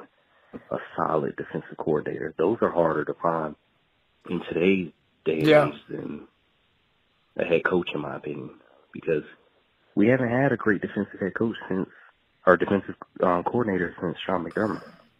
So Steve Wilks, not that great. So that's going to be Steve tough Wilks to wasn't fill. You know Eric Washington. No, but he's right. He wasn't that But great either. Greg Roman is my choice. Um, I also think we should take Jalen Hurts if he slips to the second. And good days are to come in Panther Nation. So let's just keep pounding. keep pounding. I do want to point out how I just said that he wasn't that bad, and the first thing that came to your mind was that that was a bad negative comment. Just saying that somebody says something's not Yeah, that bad. oh, that's yeah, first thing that exactly. comes to mind. Good point. Great point. Yeah. He wasn't that Yeah. bad. You're exactly right. Marty Hurney, turns out you're fired, bitch. what a wonderful way. What a so, that is like a joke that needs to be told on the stage right there, Greg. All right, so thinking about this is that uh, what I love about going through the cat calls, we're over two and a half hours into the show, and we're still, they're just pushing the conversation along. We were just asking about the names, and we continued. Look, Greg, we got the Greg and the Greg Roman connection here. But Cody, there we're we're talking about this future head coaching position, and there is some concern about maybe um, a retread. Where like we we heard Greg Roman there. Where do you continue? you still a little concerned about that? Um, I mean, listen, I'm so as I said, I'm not disappointed if we hire Greg Roman. I mean, because if anything, if we hire Greg Roman, to me, that's an indication of the organization saying Cam Newton is our future because that seems like the kind of hire that you would make to try and get the most out of Cam Newton. Um, I mean, I just listen. Uh, everyone knows how much I love Cam Newton, and it's it's obvious. Um, but I do think that it's always been a legitimate question when we talk about his health, and we just don't know how his body is is holding up, and if it's going to continue to be able to hold up. And do you continue to ask a 30, 31 year old Cam Newton to do what Lamar Jackson is doing now? So you, know, go I to the you go to the other side of the ball though, Cody, and the comment from what we were talking about said hold on to it is uh the Salau Yeah, Robert Saleh. Saleh. The defen- Saleh. Yeah, the the, the defensive. sell out to you, for- Saleh to me. Yeah, um, I don't know. I'm I'm, I'm hesitant about Robert Saleh because I, I think it is. I think it's too much of fool's gold. That 49ers defensive line is loaded with like not even just The whole round- defense, not the even- whole damn not even- defense. hold up, not even first round talent, but top five talent Yeah. at every single position. Mm-hmm. Yep. So I mean, dude, you're talking about How can you uh, not be good when your front four can just beat ass all day long? Yeah, no, I would love to have him as a defensive coordinator, but I have not seen enough from the man to hand him the reins to the Carolina Panthers. Which also his energy on the sideline. I mean, I I, I would. Oh yeah, energy yeah. He does look. He looks like he could go out there and tackle somebody himself, right? Uh, But Rip but to me, to me, I think the other name that a lot of, that a lot of people were talking about last week on the show is just the offensive version of him, and that's the Bieniemy. What's his name? Tell me how to pronounce Um, it. Eric Bieniemy. Oh, the so I got it right. I got it right. Yeah, you got it right. Yeah, uh, Eric Bieniemy is someone that I've had my eyes on for um, a while now. But could I- he be a victim of his own circumstance under Andy Reid? Obviously, we still think it's Andy Reid's offense, and on top of that, Mahomes is playing like a crazy man. Like, how can you not get it right? You know, but you're gonna have these types of questions about everyone that you hire. You know, But, I mean, and can they run a whole team though? There's such Right, a difference in being a that question. coordinator. There's such a difference in just saying your job is to design a play how to defeat that team's defense to you're going to run an organization. So, would you prefer to hire someone that's been a head coach before in Maybe. the NFL? Kinda. Or I'm going to tell you a name that everybody would hate. yes. Do it. Todd Bowles. Oh, Oh, I, I cut. I would cut my own penis off. Why? before I Why? Todd Why? Why? What is it? Why not your finger? Like, He was mm. good with the Jets, and that's like a compliment in itself. No, dude. No, no. I, I feel the same explain. way about Bowles as I do about McCarthy. No way, not I'm- even I'm- close. I'm not down for Todd Bowles. Todd Bowles? Come on, dude. Why? I don't under. I have that comes out of left field for me. Huh? I mean, I well, don't my only thing is like, okay, if if you want don't want to give somebody who hasn't had a head coaching job a chance, then you're in the same mindset of Ron Rivera by not giving players that haven't had a chance to play a chance. You never know until you put them out there and see. Yeah, you I mean, to- you can't you can't just always stick with the veterans because then you Well- end up in the position that Carolina's in right now, where we have possible talent that we never see. But a lot of the names y'all are talking about have had some sort of former head Oh, coach no, I- I agree. I'm just- other Harbaugh. side of the coin. Uh, the the other idea is don't forget Josh Daniels was a head coach. At Denver, right? Yeah. And then he went back. You know what I'm saying? So like, I don't think just So because you were. Uh, Carroll. So was Bill Belichick. see. So why is that? Todd Bowles was not a bad coach. So don't laugh at me on that like entirely. Um, I'm gonna laugh at you at least a little. All right. Well Uh, then. I mean, uh, how is that any more ridiculous than Jim Harbaugh? Oh, dude, you're gonna tell me that Todd Bowles has anywhere near the pedigree that Harbaugh does? It's not even close.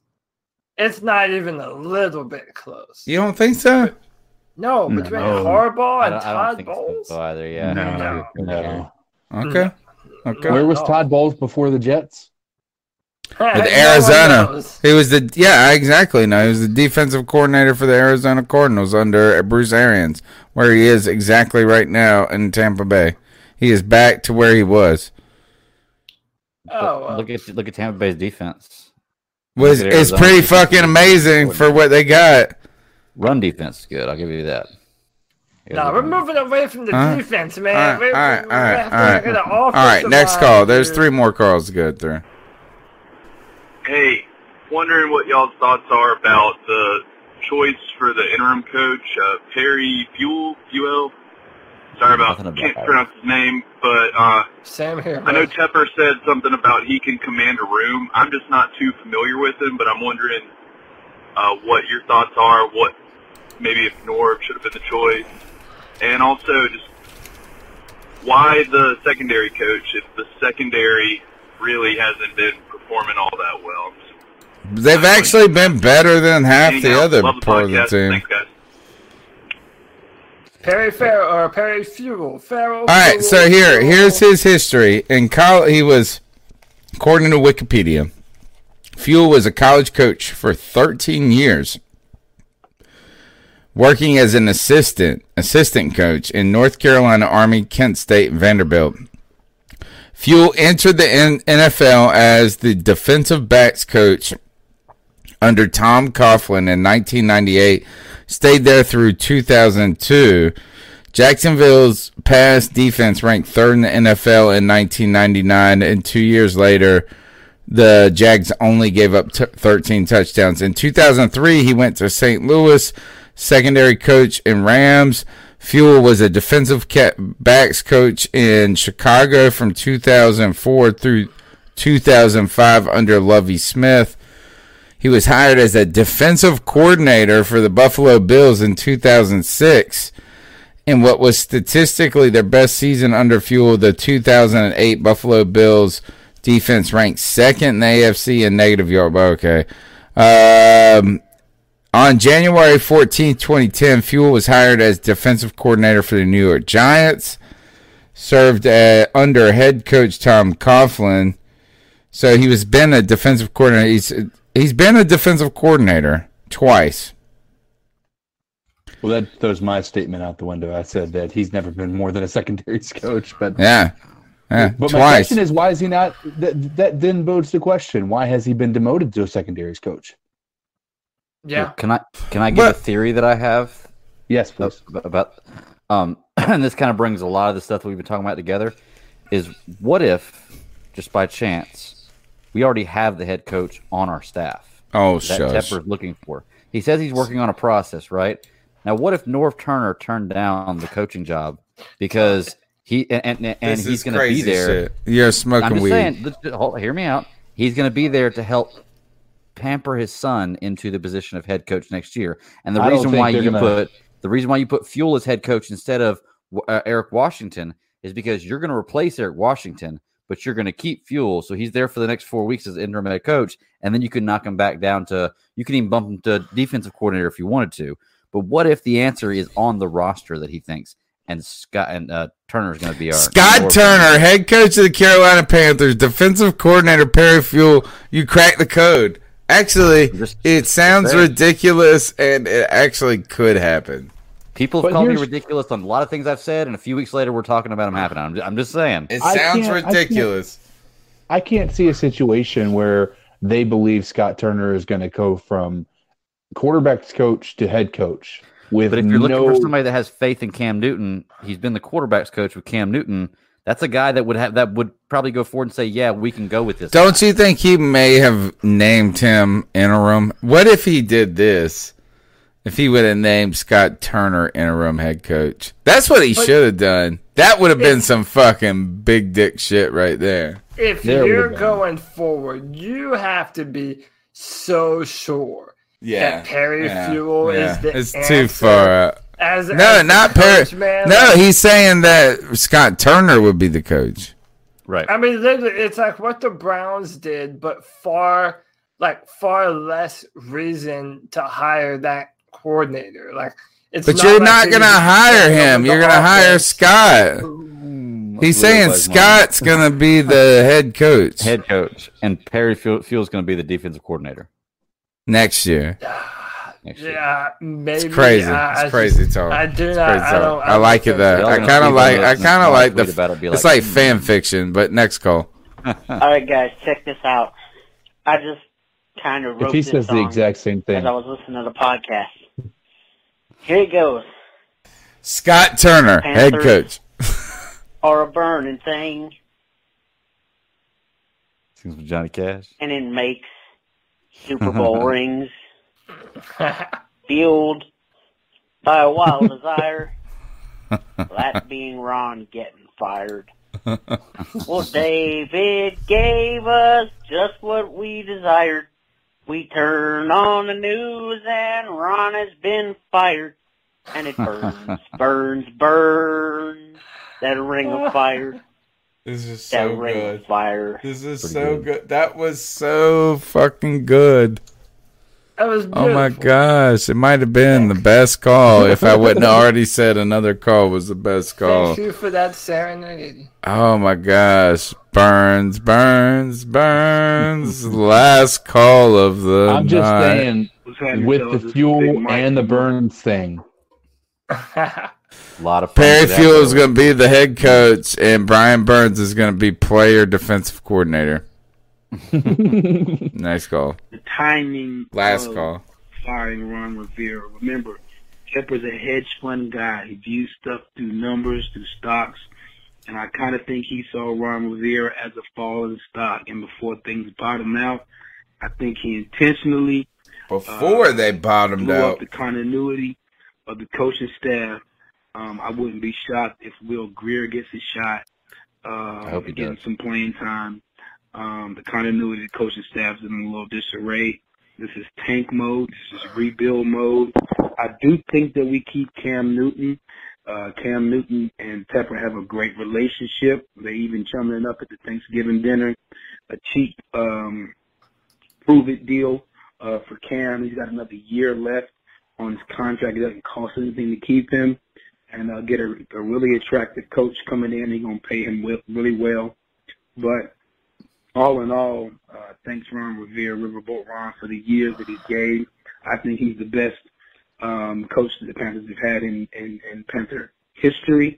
But there was a lot of things that Ron left to be desired. I don't think he ever played to win uh, the game, and I do think that um, Cam um, was a big reason behind some of his success, and that we saw that with Cam sitting out this year, uh, losing three or four games inside the five yard line of the last play. Um, I think that, that that kind of put the nail in the coffin. But you know, all in all, still Panthers die hard. Uh, Panther Nation, keep pounding, baby. Peace. Keep pounding. We did it. We're at the end of the cat calls. thank you for your support. Really, I'm not gonna say thank Jesus. We're at the end of the calls, but thank Jesus. Um, no, it's 252-228-5098. You guys are the best. Keep calling in. We're gonna keep look. We're hitting a part in this. uh, We're getting so much support of the show. You guys saw it earlier tonight, and you continue to see it. Is that we're three hours over three hours in? It feels like it's like a decade in, and you guys are part of this conversation, and that shows really doing some good work here. So we're gonna keep playing the calls right now. At some point, one day, we're gonna have to adjust and start thinking about how we're gonna do this, so we don't stay up twenty four hours a night. hours, yeah. Yeah, but but no, but right now, uh, this is the way I like to think of this show, guys. It's somebody, and and it was actually one of the first callers into the show uh, several years ago, and he said, "Man, when I listen to the podcast, I feel like I'm riding in the car with the fellas to the game, Mm-hmm. talking about what's to come, what the team's like." And those are some of the best times. And you know what? The calls have been fantastic in furthering that type of conversation. And that's what I want to appreciate right now is that While things are changing, guys, you know what's not changing is that we're hanging out here and we're talking about the Carolina Panthers. Cody Lashney, Yes, the sir. man on the hill. How does it feel to be victorious? and tell them how they can follow you. Um, it feels pretty damn good. Um, but now there's not much juice for the hill because it happened. So Now you're the general. Now you're not. On, now you're not defending. You have to lead. yeah, I'm. Feel that hey, castle on the hill now. Hey, Sun Tzu says he who has the high ground is victorious. So uh, let's go, baby. I'm ready for war. You can get me at C O D Y L A C on Twitter. Um, there are uh, new mock drafts coming out bi weekly on drafttech.com. And our season is pretty much over. So I know you're going to be interested. Dude, how about uh, Tepper saying that too? It's kind of hurt yeah, hearing him no, saying that. Tepper did pretty much. He wanted to say it faster, didn't he? He wanted to come out and say the season's over. He's like, well, it's not over, but it is. He stopped himself right before. He did. It's just like, oh shit! I need people to come to this last to this last. Uh, Yeah, buy a hot dog, buy a hot dog, buy a hot dog. yeah. Um, but yeah, man, draft season is sadly already upon us, and um, I'm going to be uh, putting out new mock drafts uh, every two weeks with comments for the Carolina Panthers and the Houston Texans. CK's got a hundred and have you got a hundred and ten yet? I'm gonna look it up. Yeah, look that up while, while you're doing. Hey, Cody, don't forget you have a vice president of this hill, right? You know, it's That's uh, right, man. Suke doesn't get enough. True. He's been on my side this entire time. This has been my tag team partner. hey, man, that's a double Cody trouble, man. yeah, You're yeah. right. Team You got heroes, 111, bro. You got one one one one. You got 111. We Oh, got over. a hun- goodness. Yeah, come on. Let's get him to 115 by tomorrow. Tonight, yeah. By tonight, and actually, yeah, actually two days because if you got to listen to this podcast for four hours, you might not hear it till Friday. but he's got 100. le- How can they follow you on Twitter, Cody? CK. Hey, man, you're, you're going to be able to get me at at Codizzle Allen. That is C O D I Z Z L E A L L E N. Codizzle Allen. A lot of double double doubles. All right, let's go on to Greg. How can they follow you, my friend? And you can follow me at the Bat Daddy 52 on Twitter. I'm willing to talk to anybody about just about anything. And you can also uh, check out my other podcast, Super Do it. Servant Podcast. Um, we talk about movies, uh, television shows, literature, comic books, all kinds of different stuff. I actually have a fan that I've met on this show that's going to be on my show this Friday. So I'm open to having people on. Just hit me up. Cody's going to do some Watchmen talk with me. CK is going to do some Lord of the Rings talk with me. I know I'm going to get Tony back on, but uh, we record Fridays and we drop Mondays, man. Check us out. The Civil Servants podcast. Check it out. It's a fun uh, nerd listen. It's a giant nerd listen, and you know what? You'll love it. I'm I settle right in into my couch when I listen to it. All right, my name's Tony Dunn. Are, So see, uh, are, are we icing anyone up? I was going to ask. Oh that, but wanna- shit! Yeah, it is Tuesday. Oh gonna Hell ask that, yeah, but we but we have to do. Yes, we do. I'm sitting here thinking it's like a post game. You're That's how I tired, felt. It is. To- Tony, It's Dunn, kinda- Tony Dunn's bed has been calling him for an hour. Oh That's gosh, what it and I is. gotta stay up for an hour and a half to get this podcast on the gun for second internet. All right, ice him up, Cody. Uh, I am icing up Paul Finebaum, who at every single turn wants to talk shit about Clemson, like we are not a 29 and 0 football team. Always wanting to throw Dabo Swinney's name in the mud. Uh, and this is the same guy that uh, talks about Cam Newton's character as being worthless and not a leader and selfish. Uh, Paul Finebaum is the the the definition of that southern kind of SEC redneck stuck in the mud bullshit that is annoying in the world. Uh, Paul Finebaum, ice up loser. My ice up pick goes to whatever asshole either bumped into, banged into my wife's car. So we came outside today, and it obviously didn't happen today. It must have happened yesterday or something. But somebody backed into the front end of her car and it didn't cause superior major damage, but scratches on the bumper. We got to. I'm paying a monthly payment on that bitch. You know what I'm saying? Like that's my thing. Is this is like to me? I look at it like a brand new car every time I pay a mm-hmm. payment. On top of that, is it busted some part out? It's not the worst. So God, thank you, Jesus, for not making it terrible. It's one of those things I can't. I'm not gonna claim it on the insurance because it's cheaper for me to just fix myself. But to whatever assholes to be backing into people's cars, man, so stop it. Where are you going, mug? All right, that's my ice up. Okay, you want to go? Yeah, man, I'll go. Um, you know, there's uh, there's plenty of people out there throwing names around, and uh, somebody within the organization apparently is throwing around the Mike McCarthy, uh, you know, uh, chain, you know, possibility of a head coach. And my problem with that is, you know, we're going from a defensive minded head coach that is very conservative and shows no, no emotion to an offensive minded coach who shows no emotion and is very conservative. Yeah. Um, you know, I I just think that is the most ridiculous. Anybody who thinks that Mike McCarthy should be a Carolina Panther head coach, ice up, son, ice up. yes. It's That's tired. a great one. It's tired. That's Yeah. a great one. Mine's real simple, man. Uh, I'm icing myself up for fantasy football reasons. Uh, I've run a fantasy football league of my own for about nine years now, and uh, Cody and Tony they're in it. Uh, it's only a ten team league, so it's real small, but it's got a big prize at the end of every year, championship ring, all that stuff. This is the first year I've not made the playoffs since I've been running the league. But not only did I not make the playoffs this year, I finished in tenth place.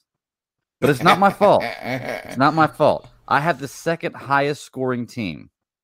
Okay, because I have a great team. I have the second highest scoring team, but I by and far have the most points scored against me. It's just total bad luck. Got beat by a two and nine team last week, and they scored twenty four hundred points. You're the fucking. You're Ron Rivera of fantasy football.